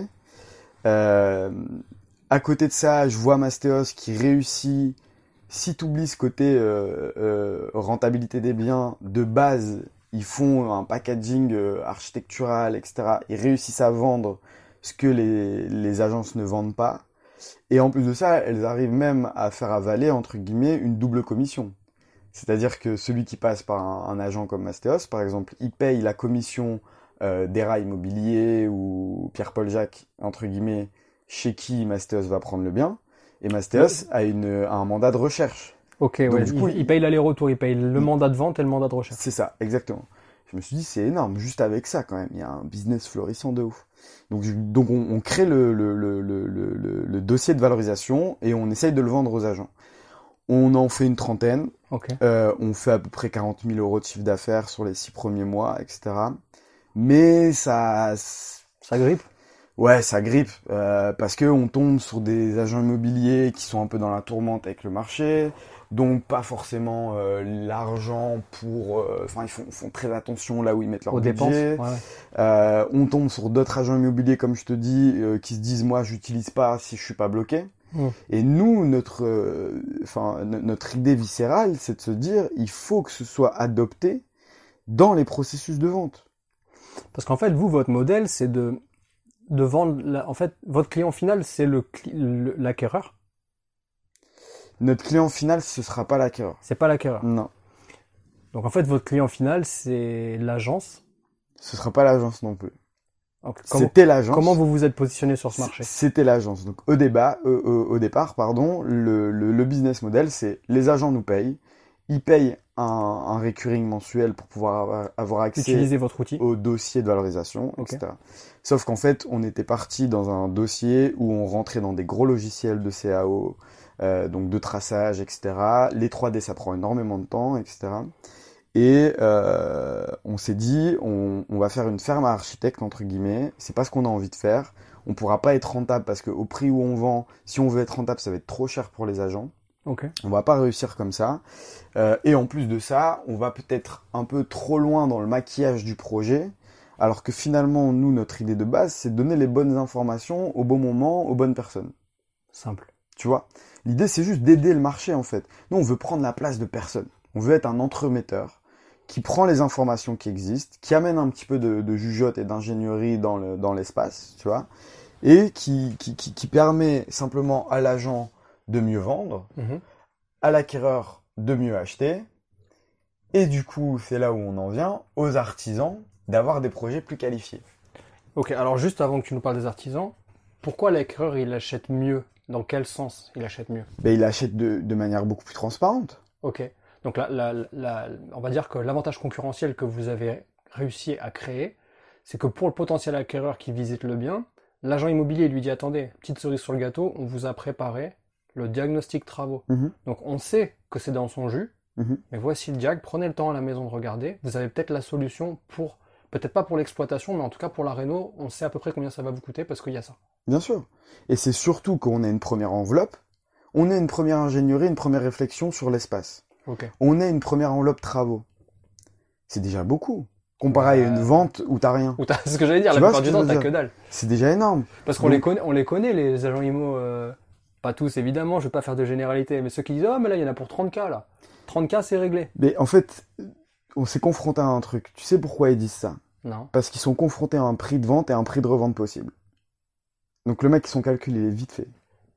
Il dit, ok, le mec vend 100 000, à neuf, enfin, rénové, ça vaut 150. Ah ok j'ai compris. Il va dire, il y a 50 000 euros de travaux maximum. Pour que, c'est- c'est pour un- que l'acquéreur il ait pas l'impression de se un faire léser biaisé, par rapport au kilomètre carré. Ouais, sauf que c'est un peu biaisé. Nous, au début, on demandait aux agents IMO quel, euh, quel budget travaux vous voulez défendre. On a arrêté. Parce que sinon, on n'est plus Le transparent. minimum. Bah non, mais parce que sinon, on n'est plus transparent. Ouais. Ça veut dire que nous, le diagnostic travaux, le but du jeu, c'est qu'il soit transparent. C'est pas qu'il arrange une partie ou une autre. C'est qu'il soit le plus transparent possible pour l'acquéreur, pour le consommateur final. Donc, si on veut qu'il soit transparent, on peut pas demander à l'agent quel budget travaux tu veux défendre. On est obligé de dire à l'agent, nous, si on le, f- on, le- on le rénove comme ça, de, de- avec le potentiel qu'on te propose, ça coûte autant. Maintenant, ça veut pas dire qu'on doit pas apporter les clés à l'agent pour lui dire, écoute, nous, on, on dédouble tout le plafond. Si tu dédoubles pas tout le plafond, tu gagnes 15 000 euros. On doit lui donner les clés. Pour lui jouer, nous, le but du jeu, c'est que notre estimatif, il soit à tiroir. Qu'ils puissent, qu'ils aient les clés pour euh, faire leur vrai projet. Ça c'est chouette pour l'acquéreur. Ben, c'est le but du jeu. Nous, on veut pas avoir le projet parfait, avec la somme parfaite, etc. Nous, le but, c'est qu'on leur donne de la matière, on, on sème les premières graines de réflexion pour eux, et ensuite, ils prennent toute cette matière et ils la modulent comme ils veulent. Ok. Voilà. Et donc du coup derrière il y a la partie euh, artisan. Et derrière, il y a la partie artisan. Ok. Et c'est là où, dans le nouveau modèle, du coup, euh, qu'on développe, là, qu'on est en train de développer, euh, c'est là où nous, on va se, ré- se rémunérer, en fait, Ok, sur les artisans. très bien. Donc du coup, là, euh, l'acquéreur, grâce à la transparence de votre diag, il décide d'aller sur ce bien, il réitère l'acte authentique et il peut se projeter sur des travaux avec vous éventuellement. Ouais. Vous Bah, avec nos artisans. avec vos En artisans. gros, donc nous, on aura un- une casquette de courtier en travaux, quoi, si tu Ouais, veux. ouais. Euh, et ça va être la plus belle partie de travaux et meubles, elle va être là, je crois, on va s'éclater. Ouais. Parce que moi, j'adore les artisans et euh, je trouve que euh, ils sont pas tout le temps considérés, malheureusement, à leur juste valeur. Ouais. Et, euh, et j'ai vraiment hâte de, de les rencontrer, de pouvoir leur apporter des bons chantiers. Des, parce que euh, moi, j'ai un papa qui est dans le C'est bâtiment. ce que j'allais dire. C'est ça. t'as papa qui est dedans. J'ai mon, père qui est dedans et euh, du coup je le vis de l'intérieur. Ouais. Et euh, c'est c'est souvent des personnes qui, qui sont très très bonnes dans leur métier, dans ce qu'ils font, euh, et qui sont peut-être un peu moins gestionnaires, un peu moins euh, commercial, communicants, etc. Et si nous, on réussit à leur apporter des contacts acquéreurs avec un semblant de réflexion, un semblant d'estimatif, etc., où ils ont de la matière sur laquelle ils peuvent parler et s'entendre, et qu'en plus de ça, on réussit à mettre les bons outils pour leur faciliter tout ce- tous ces processus, on va faciliter la vie de tout le monde, on va sécuriser au maximum les processus de tout le monde, et moi je serais hyper content et fier de nous, tu vois.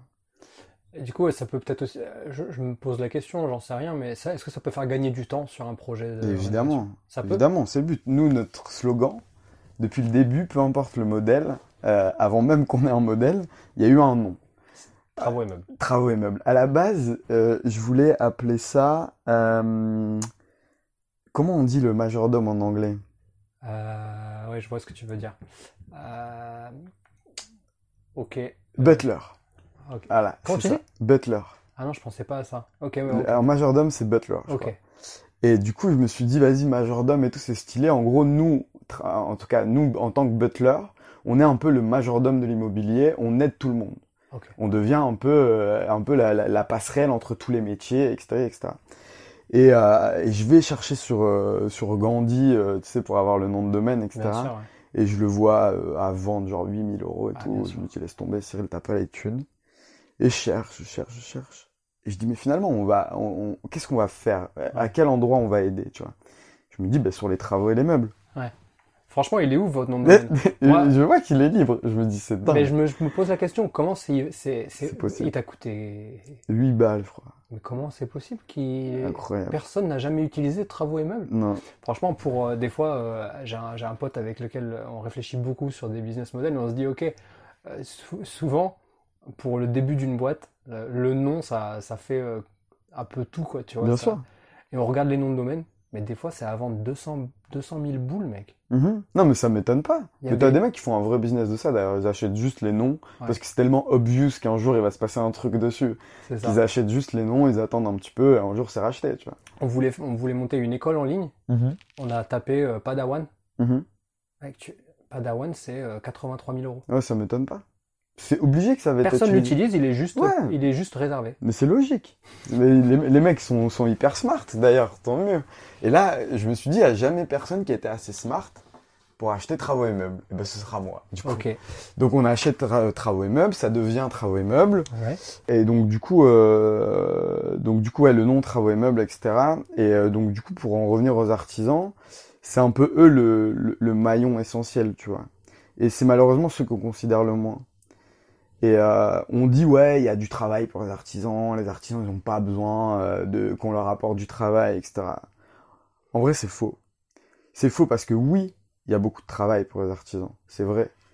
Tu veux dire en quantitatif, il y Ouais, a du en, travail. en quantitatif, il y a du travail. Le, le, le, le marché a besoin d'être rénové. euh, Ah ouais. euh, tu, tu, tu cherches des travaux, euh, t'es artisan, tu te lances, tu vas en trouver. Ok. Sauf que trouver des travaux de, de qualité, entre guillemets, qu'est-ce que j'appelle les travaux de qualité? Travaux de qualité, c'est quand tu vas prendre contact avec euh, ton client final, donc celui qui veut faire les travaux, où il y aura eu un budget préestimé. Ouais. Donc c'est-à-dire que le mec aura déjà validé le fait qu'il puisse payer l'artisan.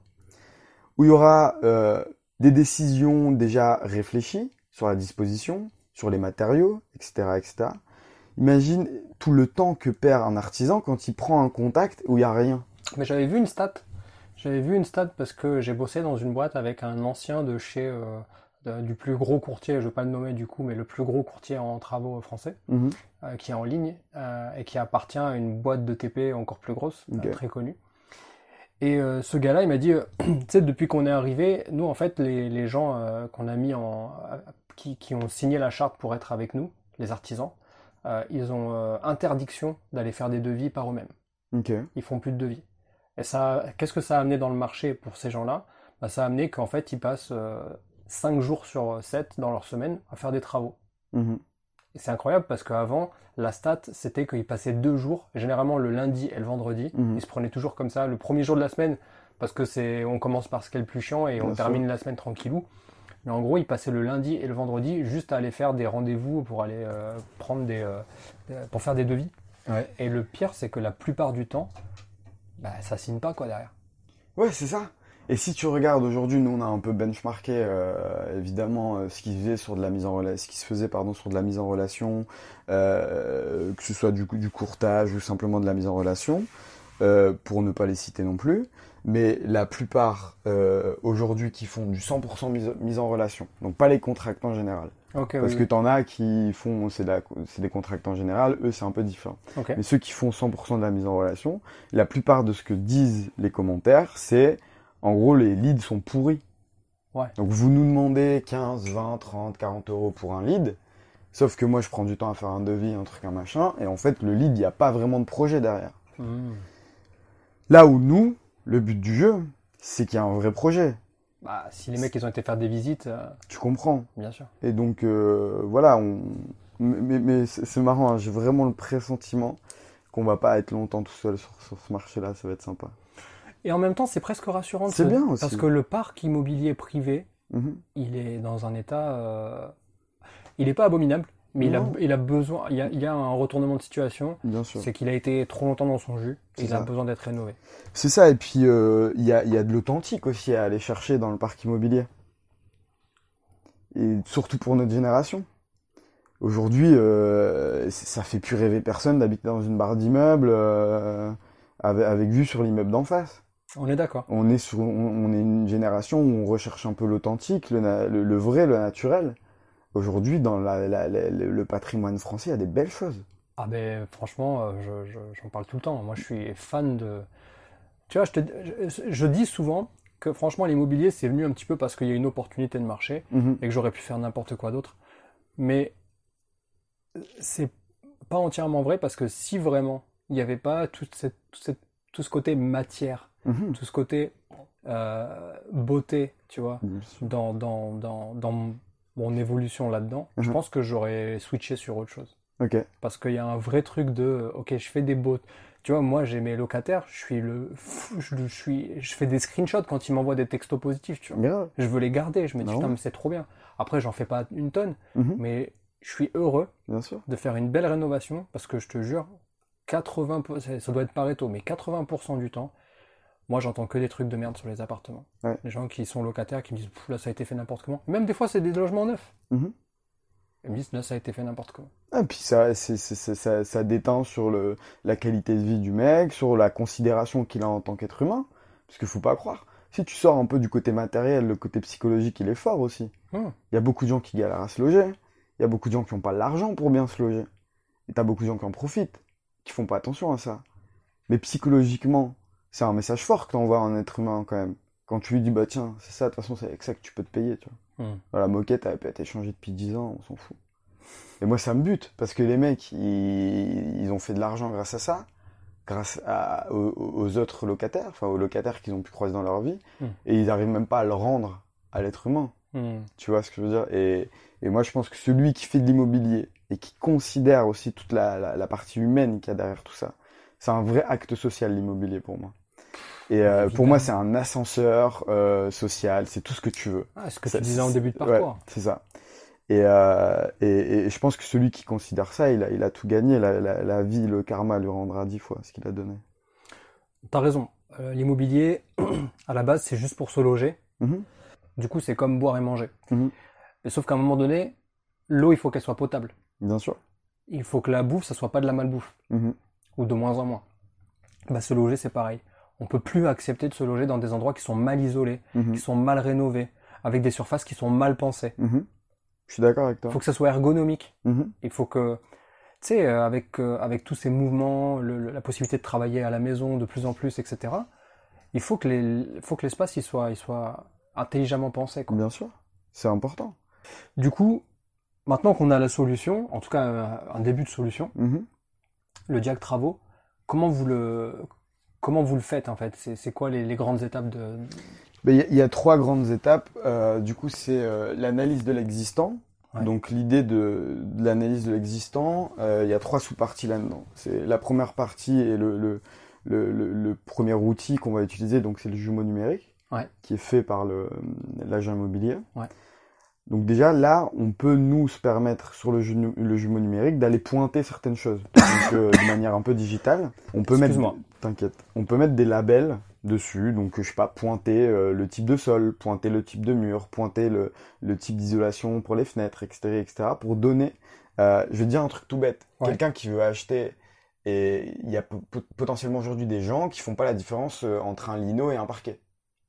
Non mais c'est vrai, Ouais. parce qu'un lino bien fait, euh, tu vois, il peut ne pas faire attention à ça. Bah, le but c'est de pointer ces petits trucs-là qui peuvent, qui peuvent paraître euh, euh, euh, Anodin, tu Ouais, sais, anodin, voilà, j'avais pas le mot, mais qui peuvent paraître anodins, mais euh, le but du jeu, c'est que ça parle au plus grand public. Même le mec, pour moi aujourd'hui, notre challenge, c'est de se dire, la personne qui n'y connaît rien en immobilier et rien en rénovation, je veux qu'avec le Diac Travaux, ça ouvre des portes à ces gens-là. Et de toute façon, les agents immobiliers, ils en ont besoin, parce que quand ils ont des, des, des, des, des, des, pro- des produits à rénover, sur 10 acquéreurs, t'en as 7 qui n'y connaissent rien aux travaux, qui n'ont pas la famille pour le faire, donc ils n'arrivent pas à les toucher. Ok. Et t'en as trois qui sont un peu dans, le- dans, dans, dans le game, entre guillemets, parce qu'ils ont soit de la famille qui sait faire des travaux et des trucs. Et donc, si tu veux, ils perdent pratiquement 70% de leur clientèle potentielle. C'est cette clientèle-là, d'ailleurs, qui a récupéré le clé en main. Pas mal, ça, ça permet peut-être de vendre encore plus vite du coup. Mais bien sûr, on va ouvrir des portes à une certaine clientèle. Ok, donc ça, c'est, ça fait partie de l'analyse de l'existence. C'est un des. Bah, donc du coup, là, là, là, c'est plus une réflexion que moi j'ai. Mais donc du coup, dans l'analyse de l'existant, pour récapituler très rapidement, il y a ce jumeau numérique, Mhm. il y a les plans de l'existant en 2D, et euh, il y a un descriptif.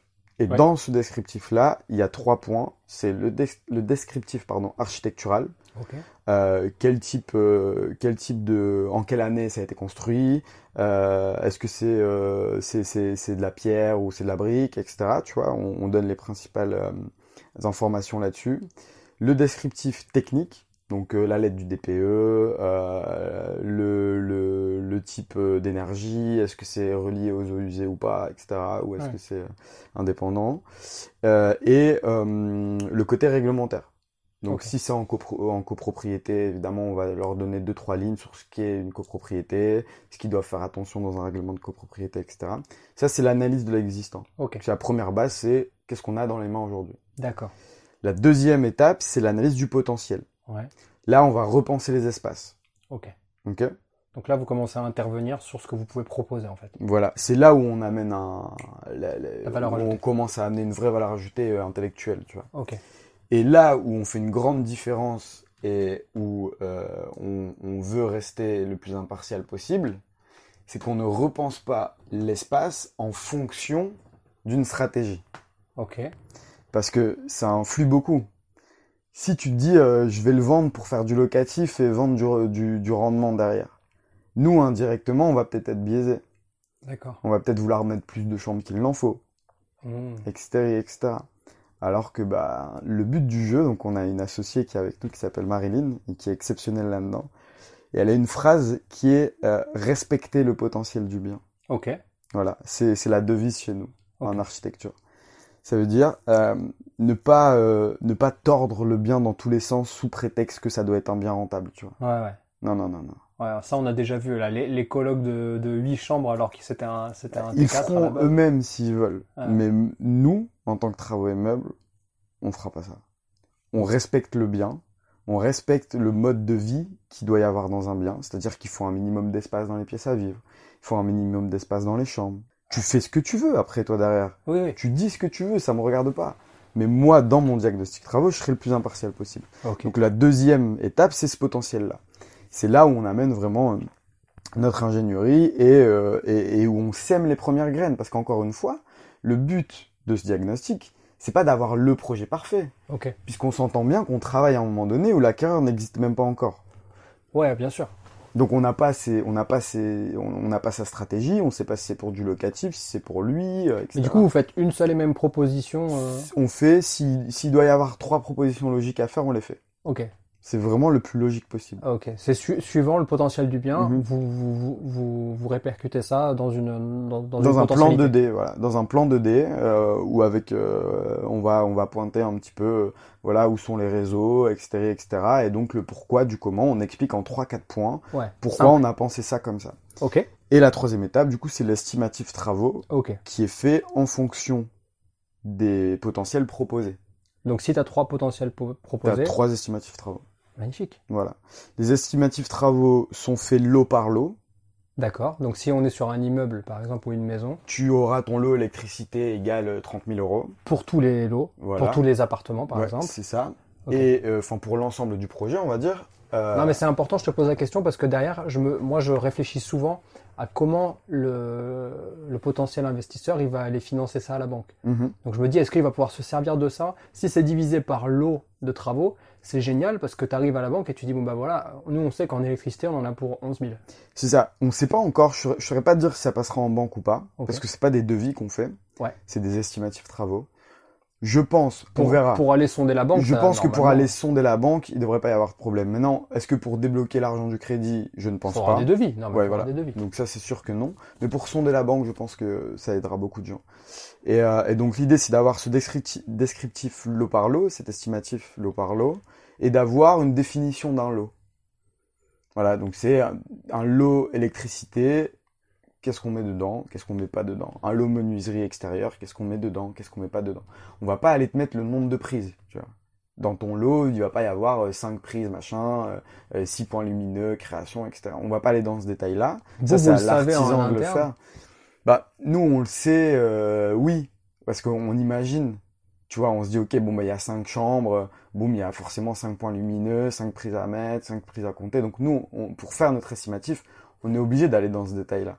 Mais le, Mm. le, le, le, le- Mais nous, on, le met, on le met pas parce qu'on n'est pas à un stade où ils ont besoin de cette information-là. Ok, Et c'est surtout qu'on veut pas biaiser le travail de l'artisan non plus, tu vois. bien sûr. Ça veut dire que nous, on n'est pas électricien. Ouais. Donc nous, on imagine dans notre estimatif qu'il y aura 5 prises. Par contre, peut-être que l'électricien, il va te dire on aura 6. Ouais. Ou 7. Vous pouvez faire 5, mais je vous conseille d'en mettre plus. Voilà. Et donc, mais l'idée, c'est vraiment de donner un premier niveau d'estimatif, le plus précis soit-il, mais euh, qui, qui, qui reste quand même, qui donne matière à être, à être malaxé un peu, tu vois, par les vrais professionnels. Ok. Parce qu'il y a vraiment aussi quelque chose qu'on ne veut pas faire, c'est prendre le métier de quelqu'un. Ouais, ouais, ouais, bien sûr. Ok, nous on n'est pas là pour euh, jouer la- les agents immobiliers, on n'est pas là pour jouer aux, aux apprentis artisans, etc. Nous on prend des, des informations, des bases de données qui existent aujourd'hui sur le marché.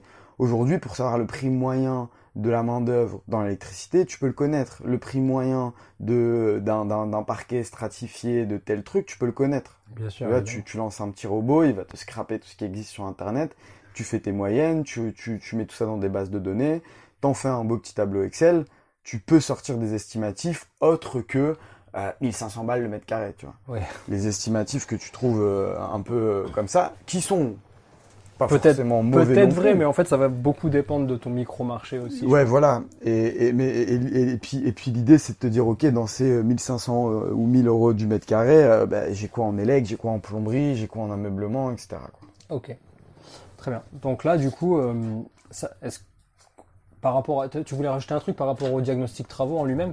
Non, je pense que dans l'idée, on a, on a un peu compris tout ça. Hop, Ouais, ça le- fait quelque chose de le simple. petit chien qui vient nous dire bonjour. Ouais. Tu sors, s'il te plaît? On a le chien qui ouais. enregistre le podcast avec nous. J'essaye d'ouvrir, il fait un petit peu chaud. Ouais, quand même. en vrai, on est bien là. On est dans, dans, dans une espèce de studio de- d'enregistrement de musique. C'est ça, exactement. C'est le petit studio au fond du jardin qu'on a eu la chance d'avoir, euh, qui, était, qui était présent à notre arrivée ici. Incroyable comme. Et, euh, et ouais, et comme on- je te le disais tout à l'heure, je fais un peu de musique aussi. Ah bah, tu vois, t'as Alban qui est sur le toit à côté. Tu vois, on est toujours connecté un peu aux travaux ici. Ah ouais, j'avoue. Euh, qui est le propriétaire, du coup, qui a refait tous ces biens-là. Ouais, on est dans un lieu incroyable. Je suis, euh, c'est dommage que, bon, dommage ou pas dommage, peu importe, mais je On prendra une petite photo ou un prendrai petit une petite photo qu'on mettra sur les réseaux Ouais, pour ça, la communication de l'épisode. Carrément. Mais euh, ouais, Alban, il a tout refait. Ça fait 4 ans qu'il a acheté. Il a acheté ça quand il avait. Euh... Et ben, du coup, il a la trentaine, donc il devait avoir 24-25. Un charbonneur comme nous? Charbonneur, ouais. Charpentier de métier. Ok. Et il a tout refait lui-même. Et c'est 4 ans de sa vie ici, 4 ans de travaux. Et là, il est en train de revendre. Et, euh, et donc, c'est cool. Marchand bien du coup. Euh, ouais, c'est ça. Je, je sais pas trop sous quelle forme il, il fait tout ça, mais en tout cas, il est arrivé à un moment donné où, où il a concrétisé son projet et, et bien concré- concrétisé, pardon. Ok, génial. Alors du coup, je voulais qu'on termine quand même sur cette partie euh, diagnostic, diagnostic travaux parce que euh, il y a pas mal d'auditeurs qui écoutent le podcast qui qui sont investisseurs ou potentiels investisseurs, tu vois, ils sont peut-être en réflexion. Moi, j'ai souvent dans les DM des questions. euh. Et euh, je me dis euh, com- comment ils pourraient avoir euh, plus d'informations eux, de leur côté. euh, Est-ce qu'ils doivent euh, euh, vous contacter vous comment, comment ils font s'ils veulent Bah, so- soit il, il voit, un, il repère un bien dans une agence, et dans ce cas-là, il demande à l'agence un diagnostic travaux, et l'agence vient Donc vers le nous. théorème d'Heineken. Voilà, hein On se boit une bonne bière tous ensemble. Voilà. Et, euh, et soit eux, en tant que particuliers, euh, s'ils veulent nous sonder, évidemment, on a, on a aussi une offre pour les particuliers. Ok. Donc, euh, on peut, on peut les accompagner, quoi. Ok, c'est top. Bah, en tout cas, j'ai bien compris que l'idée, c'est quand même pour vous, en tout cas pour créer une cohérence de marché, c'est peut-être plus de travailler avec les agents. Ouais. Donc on, on les invite, s'ils nous écoutent, à peut-être à entamer une discussion avec vous. Ouais, c'est ça. on peut, on peut se parler. On est hyper accessible. euh, Ouais. On a besoin d'eux pour faire évoluer le truc en plus. Ouais. Donc euh, nous, on est vachement collaboratifs. euh, on, et, et je pense vraiment que ils, ils- ils réussiront, grâce à ça, à rassurer, Ouais. à, à level up leur niveau de service. Ouais. Et peut-être arrêter de se faire tirer dessus euh, Ouais, après qu'ils aient vendu en disant ouais, il m'a vendu, il m'a dit que c'était 30 000 euros de travaux. Ouais, c'est euh. ça, tu vois ce que je veux dire? Et euh, on, on essaye en tout cas de leur mettre un outil dans les mains qui change pas leurs habitudes de travail, puisque de toute façon, même s'il y a un jumeau numérique à faire, il faut quand même qu'ils aillent tout le temps sur place, Mm. mais qui va leur permettre de, de, de synthétiser le potentiel d'un bien et de donner les bons éléments aux futurs acquéreurs pour pouvoir se projeter dans le bien, dans la- dans, dans l'acquisition d'un bien, et évidemment derrière être pris en main par les, par les artisans euh, partenaires de travaux immeubles. Ok. D'ailleurs, pour les petits artisans, c'est intéressant parce que pour donner aussi un peu une vision à l'auditeur, Ouais. comment on choisit un artisan aujourd'hui? Il y a euh, trois piliers. Ouais. Un, c'est le pilier administratif. Ok. Donc, c'est euh, de mettre à disposition tous les documents. Il y a des organismes exter- externes pardon, euh, qui vérifient ces documents, la véracité de ces documents, qui sont habilités pour le faire. Donc, Notamment tout ce qui est assurantiel. assurance, etc. Ça, c'est la première strate. La deuxième strate, c'est l'ancienneté. Minimum 2 à 3 ans d'ancienneté sur le marché. Ok, donc pas un petit nouveau. Non. Quelqu'un qui a déjà un peu roulé sa bosse et qui, qui est quand même un peu stable depuis 2-3 ans. Ok. Et le troisième, c'est des références clients. On demande trois références clients, on les appelle nous-mêmes. Et on demande comment ça s'est passé. C'est simple, mais à mon avis, on est juste dans l'efficacité. hein. C'est l'essentiel pour moi. Ok. Ben super. Et donc du coup, juste pour rappel pour l'auditeur, c'est travaux et meubles, donc tout ça au, au pluriel, travaux et meubles toutattaché.com. Exactement. Euh, et puis euh, nous, je sais qu'on a entamé la discussion sur LinkedIn. T'es hyper ouvert à discuter. On peut Bien venir se parler sur LinkedIn? Ouais, carrément. Ok. LinkedIn, Donc, sur Cyril le, Leca. sur le, c'est Cyril Leca, il y a une petite maison à côté de mon nom. Euh, je me suis amusé d'ailleurs sur LinkedIn, j'ai changé plein de fois de prénom et tout, c'était marrant. En vrai, c'est un super réseau pour, Ouais, pour, j'aime bien. pour ouais. connecter avec les, les acteurs du marché. Faut, faut, faut, faut garder beaucoup de recul sur le truc. Ouais. Euh, parce que tu peux vite te, te sentir un peu dépassé, t'as l'impression qu'il se passe plein de trucs que t'as pas, que t'as pas vu, t'en as un autre qui est un peu plus fame et qui gagne plus d'argent que les autres, machin. Non, mais en vrai, on Euh, s'en fout. mais, mais, mais si tu sors de ce truc-là, euh, tu connectes hyper facilement avec des gens hyper intéressants. Moi, j'ai eu des gens au téléphone trop bien. Ah ouais ouais, franchement. J'ai vu un mec, un investisseur, il était trop marrant. Euh, quand euh, on, a, on a lancé la levée de fonds, tu sais, au, au mois de juillet dernier. Ouais. Et euh, donc, du coup, j'allais un peu capter les invests sur LinkedIn, tout ça. Et il y a un mec qui venait du Nord, tu vois. Et ça a duré genre 10 secondes où on s'est parlé à peu près normalement. Et après, il est parti en mode ch'ti, avec son accent. T'es de ma coin, toi, et tout. Euh, bah ouais, euh, mi, je suis en soi, et tout, tu vois. Incroyable. Et euh, ouais, ça ouvre des portes magnifiques. C'est trop bien. Là, ce- cet après-midi, je m'en vais à Aix. Là, il y a une, euh, Il y a un petit événement sur l'immobilier à Aix-en-Provence. Ouais. C'est un mec du coin, euh, Charlie quelque chose, qui a créé Simplimo. Et tu vois, on a connecté en deux secondes sur LinkedIn. Il me dit, ah, t'habites, euh, t'habites là-bas, mes parents aussi, ils sont de là-bas, etc. Bon, bah, c'est cool, je suis pas loin, boum, on se capte, on boit un café. Bien sûr. Ça va vite, quoi, c'est cool. En vrai, c'est essentiellement de l'humain. Grave. Faut jamais oublier d'en mettre Bien sûr, dans, dans, dans, la, dans la potion. c'est sûr. Ok, on arrive sur la, sur la toute fin de cet épisode, mais avant, on va passer à l'étape des 10 mini-questions. Allez, Donc les 10 mini-questions, c'est une réponse binaire et tu as le droit à un seul joker. ok, T'es chaud? Grave. C'est parti. Donc, première mini-question, épargner ou investir? Investir. Patrimonial ou rentable? Patrimonial. Euh, Direct. Hmm. C'est rare, hein. souvent, les, souvent les gens disent euh, rentable, mais ça me- par rapport à ton état d'esprit, ça me... ouais. Réfléchir avec le cœur. Ouais, bien sûr. Bourse ou IMO IMO. Ouais. T'es exposé un peu en bourse ou... Pas trop. Non. Et euh, j'ai quelques connexions qui y sont, mais euh, j'ai pas la fibre des chiffres. Non. ok. Du coup, dans la même veine, crypto ou IMO IMO. Ouais. Mais après, euh, voilà, l'IMO, parce que pour moi, c'est plus, c'est un peu plus tangible. J'ai rien contre les cryptos, j'ai rien contre la bourse. Ouais, ouais. Et peut-être que je te dis ça aujourd'hui à 30 ans, et peut-être qu'à 35, je serai à fond dedans, je sais pas. Ouais, Mais en tout cas, aujourd'hui, IMO. Donc rénover soi-même ou faire rénover? Faire rénover. Ok. Je rénoverai moi-même la mienne Ah ouais. quand je Pour l'expérience? Pour l'expérience, ouais. Pour le, le, le kiff de, te- de te mettre tout sale, tout, tout Ouais, pourri c'est ça. Mais un jour, euh, moi, moi, j'aimerais bien acheter ma résidence principale vers mes 50 piges, tu vois. Ok. Et euh, pour m'acheter un bête de trucs. Ok. Genre, euh, parce que tu sais, ta résidence principale, en vrai, tu peux, tu peux mieux louer quelque chose d'inaccessible, tu sais. C'est plus facile, tu peux, peux plus facilement avoir un lieu à vivre Ouais. En le louant qu'en l'achetant euh, selon les finances. Et selon mes finances actuellement, c'est, c'est mieux que je loue plutôt que j'achète pour moi parce que Ouais. ça va pas me, me rapporter. Mais un jour, je vais me faire un bête de kiff. Je vais m'acheter une maison Une folie, quoi. provençale de pierre euh, un peu perchée et je vais me faire plaisir dedans, tu vois. Ça fait plaisir. J'aime j'aime entendre ça. Euh, se lancer en direct ou se former avant? Pour l'investisseur. Elle est dure cette question parce que d'après Ouais. ton expérience, tu t'es lancé Ouais, un c'est peu... euh, c'est encore ça, tu vois, c'est une histoire d'expérience personnelle. Moi, je te dirais se lancer. Parce que j'ai appris sur le tas, et comme beaucoup autour de moi, il y en a beaucoup qui ont appris sur le tas.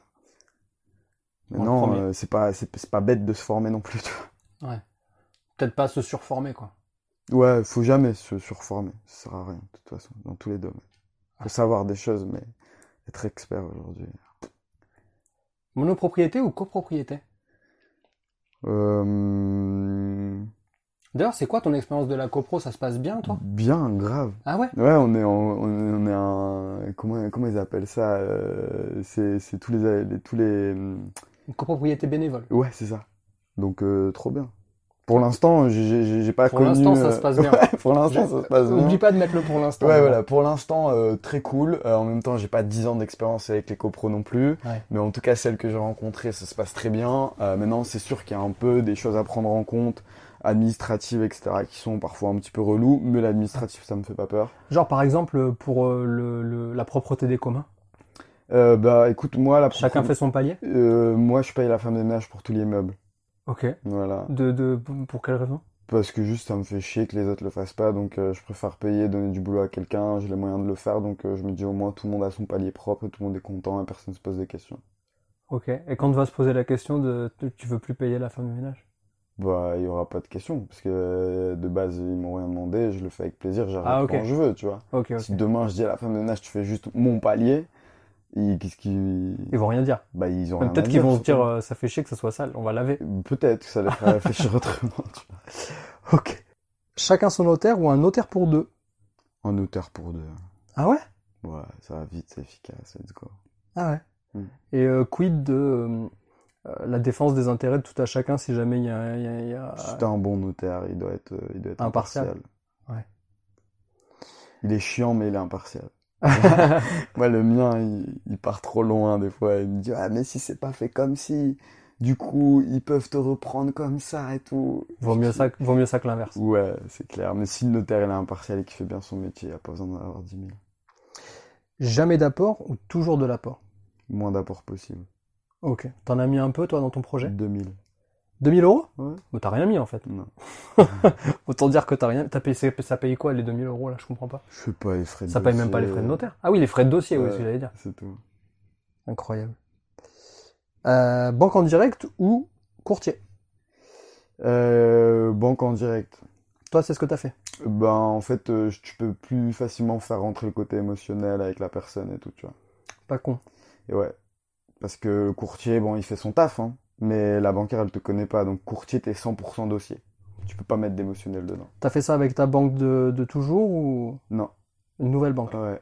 Et je changerai de banque autant de fois que je dois le faire si je serai jamais, euh, je serai, je, je- je serai jamais fidèle avec ma banque.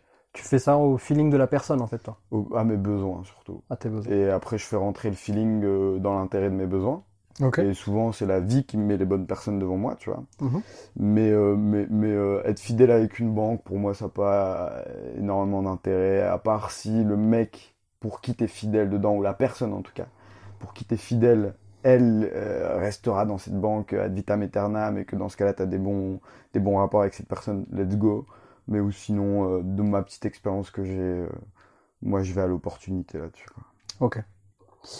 Ah bah écoute, t'auras pas utilisé ton joker, tu vois. Non. Super. Euh, comme à- en toute fin d'épisode, on a toujours une question à traiter. J'ai une question de Nicolas. Nico, plus loin, Las, on a compris, euh, sur Insta, qui nous dit, enfin, qui me pose la question à moi, mais j'avais envie de te la poser à toi. Je lui ai déjà répondu, t'inquiète. Il me dit, quelle idée en réno tu trouves géniale et qui pourrait être plus appliquée à tout le monde? Les toilettes avec un lavabo par-dessus. De quoi Ouais. Qu'est-ce que tu racontes Non, c'est des, c'est des chiottes avec un lavabo par-dessus chiottes. Ah, tu veux dire au niveau de la... hum, Oui, euh, c'est le lavabo qui est au niveau de là où t'as- normalement Ouais. t'appuies pour, euh, pour vider le... exact, tout le le monde devrait réservoir. avoir ça. C'est une espèce- c'est un- une mini vasque à la place Mhm. du dessus du réservoir d'eau. C'est ça, exact. J'ai vu, j'ai vu ça. C'est le hyper écolo, euh, ça fait toujours son petit effet parce que t'en vois pas partout. Donc euh, voilà, le premier truc qui me vient en tête, ça. Et ça, ça marche bien dans les petites surfaces. Et en plus, dans les petites surfaces. tu Est-ce que je dois comprendre que plaisir. t'as mis ça dans ton Airbnb? Je l'ai même pas mis. Tu l'as pas mis? Non, même pas la honte. Non, Je non, mais bon, ça, ça veut dire que t'avais suffisamment de place pour caler un, Ouais. un un- Ouais, j'avais la chance de d'avoir un bon un bon petit lavabo, euh, mais par contre c'est vrai que moi je le c'est c'est quelque chose que je mettrais dans, je pense dans le deuxième là qui est en qui est en lancement. Ok. Ouais, Ah, c'est une bonne idée. ouais je trouve ça sympa. Pas mal. Euh, moi, j'ai- répondu euh, une idée qui est, qui est euh, pas encore très bien acceptée politiquement, mais qui devrait l'être, je pense. C'est repeindre les toits en blanc. Ah oui, j'ai vu ça il y a pas longtemps. Il y a une entreprise qui le fait pour les gros bâtiments commerciaux. Pour les bâtiments commerciaux. Ouais. Et dis-toi que c'est une entreprise euh, du sud de la France. Je me rappelle plus du nom. Je crois que c'est Austria ou un truc comme ça. J'en ai parlé avec un copain à l'apéro l'autre jour, qui Mhm. m'en a reparlé encore. Et cette entreprise, elle le fait avec une peinture à base de coquilles d'huîtres. Ouais, j'ai C'est vu, incroyable. C'est une dinguerie. Trop bien. Et donc, euh, je, je connais, peut-être que je dis des bêtises sur le nom, mais en tout cas, on leur envoie de la force et. Tu tu sais ce que c'est mon, mon rêve, un de mes rêves et un de mes kiffs, ce serait d'inventer une matière pour le bâtiment. Et euh, j'ai failli me lancer, il y a, enfin, on s'était à peu près lancé avec un, un ancien de mes colocs il y a 5-6 ans. Euh, on avait euh, découvert Precious Plastic, je sais pas si tu connais. Pas du tout. C'est un mec qui a créé ça, c'est un, un, un Hollandais, euh, Dan ou quelque chose comme ça, faudrait aller voir sur euh, internet. en- Precious enfin, Plastic. Precious Plastic. Le mec a créé des machines pour recycler le plastique D'accord. et en faire toutes sortes de choses. Et donc potentiellement des matériaux, tu vois. Puisque du coup, tu as des grandes plaques, je te montrerai là, j'en ai. Et en fait, le mec, euh, il voulait que ce soit accessible à tout le monde, dans tous les pays, etc. Donc tous les plans de ces machines, il les a mis en open source. Mais non. Te jure. Donc tu téléchargeais le plan de la machine, t'allais chez un, un, un gars qui était capable de te la faire, qui travaillait un peu le, le métal ou autre, Ouais. tu vois, t'allais chez un ferronnier, t'avais pas besoin de, de grand chose. pour Ah, juste avec un ferronnier. Bon, en fait, t'as trois machines, quoi. T'as le ce qu'ils appelaient le shredder, donc le truc qui te permet de mettre en miettes, en fait, le, toutes sortes de Faire plastique. des copeaux, quoi. Ouais, c'est ça, c'est simplement une roue hein, qui tourne dedans. Ouais. Euh, euh, ensuite, tu as la presse euh, qui te permet de chauffer ton plastique. Et derrière, tu as tout un, toute une sorte de, de, de petits goupillons qui, qui sont des moules, en fait. Et il mettait tout ça en open source. Et lui, ce mec-là, il a créé le premier téléphone qui, où il n'y avait pas d'obsolescence programmée dessus. En fait, c'était le, ils appelaient ça, je crois, le phone block. Et en fait, tu pouvais réparer toi-même ton téléphone avec Toutes des blocs, toutes les pièces. Ça a été racheté par une très très grande entreprise et ça a été tué dans l'œuf. Bah oui, forcément. Aucun intérêt. Ça a été racheté euh, certainement euh, suffisamment cher pour dire ok, tu ne mais feras plus jamais sur- chier avec ton C'est surtout qu'en fait, lui, il, il- il a cru, je pense, ce mec-là. Il a cru que ça a été racheté pour être propulsé. Je pense que je pense pas qu'il l'ait vendu en, en, En se disant, je fais de l'argent. Puisque quand tu vois aujourd'hui le projet qu'il a lancé, Precious Plastic, ça, ça existe toujours. hein, en Instagram, ils sont en train de faire un village autonome au Portugal et tout. C'est incroyable. Dans tous les pays d'Afrique, ils ont développé le truc. En Afrique, ils commencent à, à, à recycler le plastique, à en faire du mobilier, etc., etc. C'est c'est lourd. Ouais, trop bien. Ok, bah, merci pour, pour ça, ça les- fait plaisir. Ouais, non, carrément. J'allais te demander, c'est quoi ta reco? Euh, Ouais. Le reco de l'épisode, c'était peut-être ça? C'est peut-être ça. Euh, Qu'est-ce que tu appelles une reco? T'as- tu... Ça peut être en vrai n'importe quoi. Ça peut être aussi bien connecté avec l'immobilier, la rénovation, le marché actuel, mais ça peut être aussi euh, une personne, un livre, quelque chose de culturel qui te fait vibrer, que tu as envie de nous partager. Euh, ben, on a parlé du livre là, du coup, euh, un peu connu, mais The One Things, euh, que je suis en train de lire en ce moment. Aller à l'essentiel. Vraiment, la recommandation du moment, celle qui me touche le plus, c'est quand tu te lèves le matin, tu te dis, ok, dans tel domaine, donc soit le pro, le perso, euh, avec votre femme, vos enfants, votre patron ou, ou avec vous-même, euh, quelle est la chose essentielle aujourd'hui pour réussir dans tel domaine, tu vois? Et essayez de trouver une chose le matin et focussez-vous là-dessus. Ouais. Voilà. Donc c'est une question, l'essentiel, quoi. Au début, c'est pas facile. C'est dur. hein. Tu te dis genre par exemple, ok, euh, pour passer une bonne journée avec ma meuf, je dois faire quoi aujourd'hui. Il y a plein de trucs qui te viennent en tête. Ah, je peux lui faire un petit déj, ah, je peux lui faire ci. Ah tiens, si je vais la chercher euh, là-bas, ça peut lui faire plaisir, c'est cela. Tu vois. Et après, au fur et à mesure, tu fais l'exercice de tac, tac, et tu trouves le truc où tu sais que ça va faire l'étincelle qu'il faut pour que ce soit la journée, une bonne journée. Et, euh, et c'est un exercice hyper intéressant. Très intéressant comme. euh, Enfin, vraiment, que c'est un sujet qui me, qui me touche particulièrement, donc j'aime beaucoup. Franchement. Ouais, euh, et ben merci à Jérôme euh, qui se reconnaîtra, qui m'a qui m'a qui m'a lui-même recommandé le livre. Et d'ailleurs pour finir, par rapport au livre, moi j'ai un j'ai un truc euh, quand quand je les lis, j'adore les offrir après. Et on m'a offert beaucoup de livres.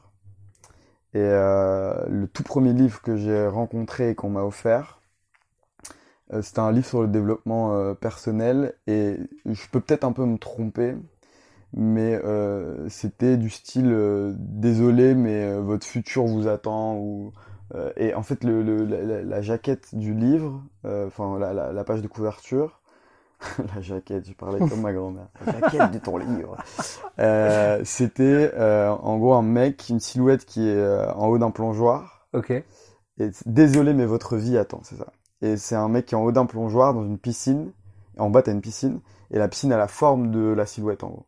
Qu'en gros, c'est plonge à l'intérieur de toi-même, tu vois. Et c'est là où t'as toutes les solutions, t'as toutes les clés. C'est le premier livre que, que j'ai rencontré par un mec qui me l'a offert et qui m'a dit, oh, moi j'ai déjà fait mon, enfin, il m'a beaucoup aidé. J'ai fait mon chemin avec et je pense que t'en aurais besoin. Un mec que j'ai rencontré au Canada, ils sont très spirituels au Canada. De fou, Tu vois, ça m'a beaucoup fou. ouvert là-bas. Et, euh, et depuis, j'ai gardé un peu ce truc-là où quand moi j'ai fini un livre et qui m'aide, euh, ça m'est déjà arrivé de- d'offrir des livres à des mecs dans le métro, tu vois.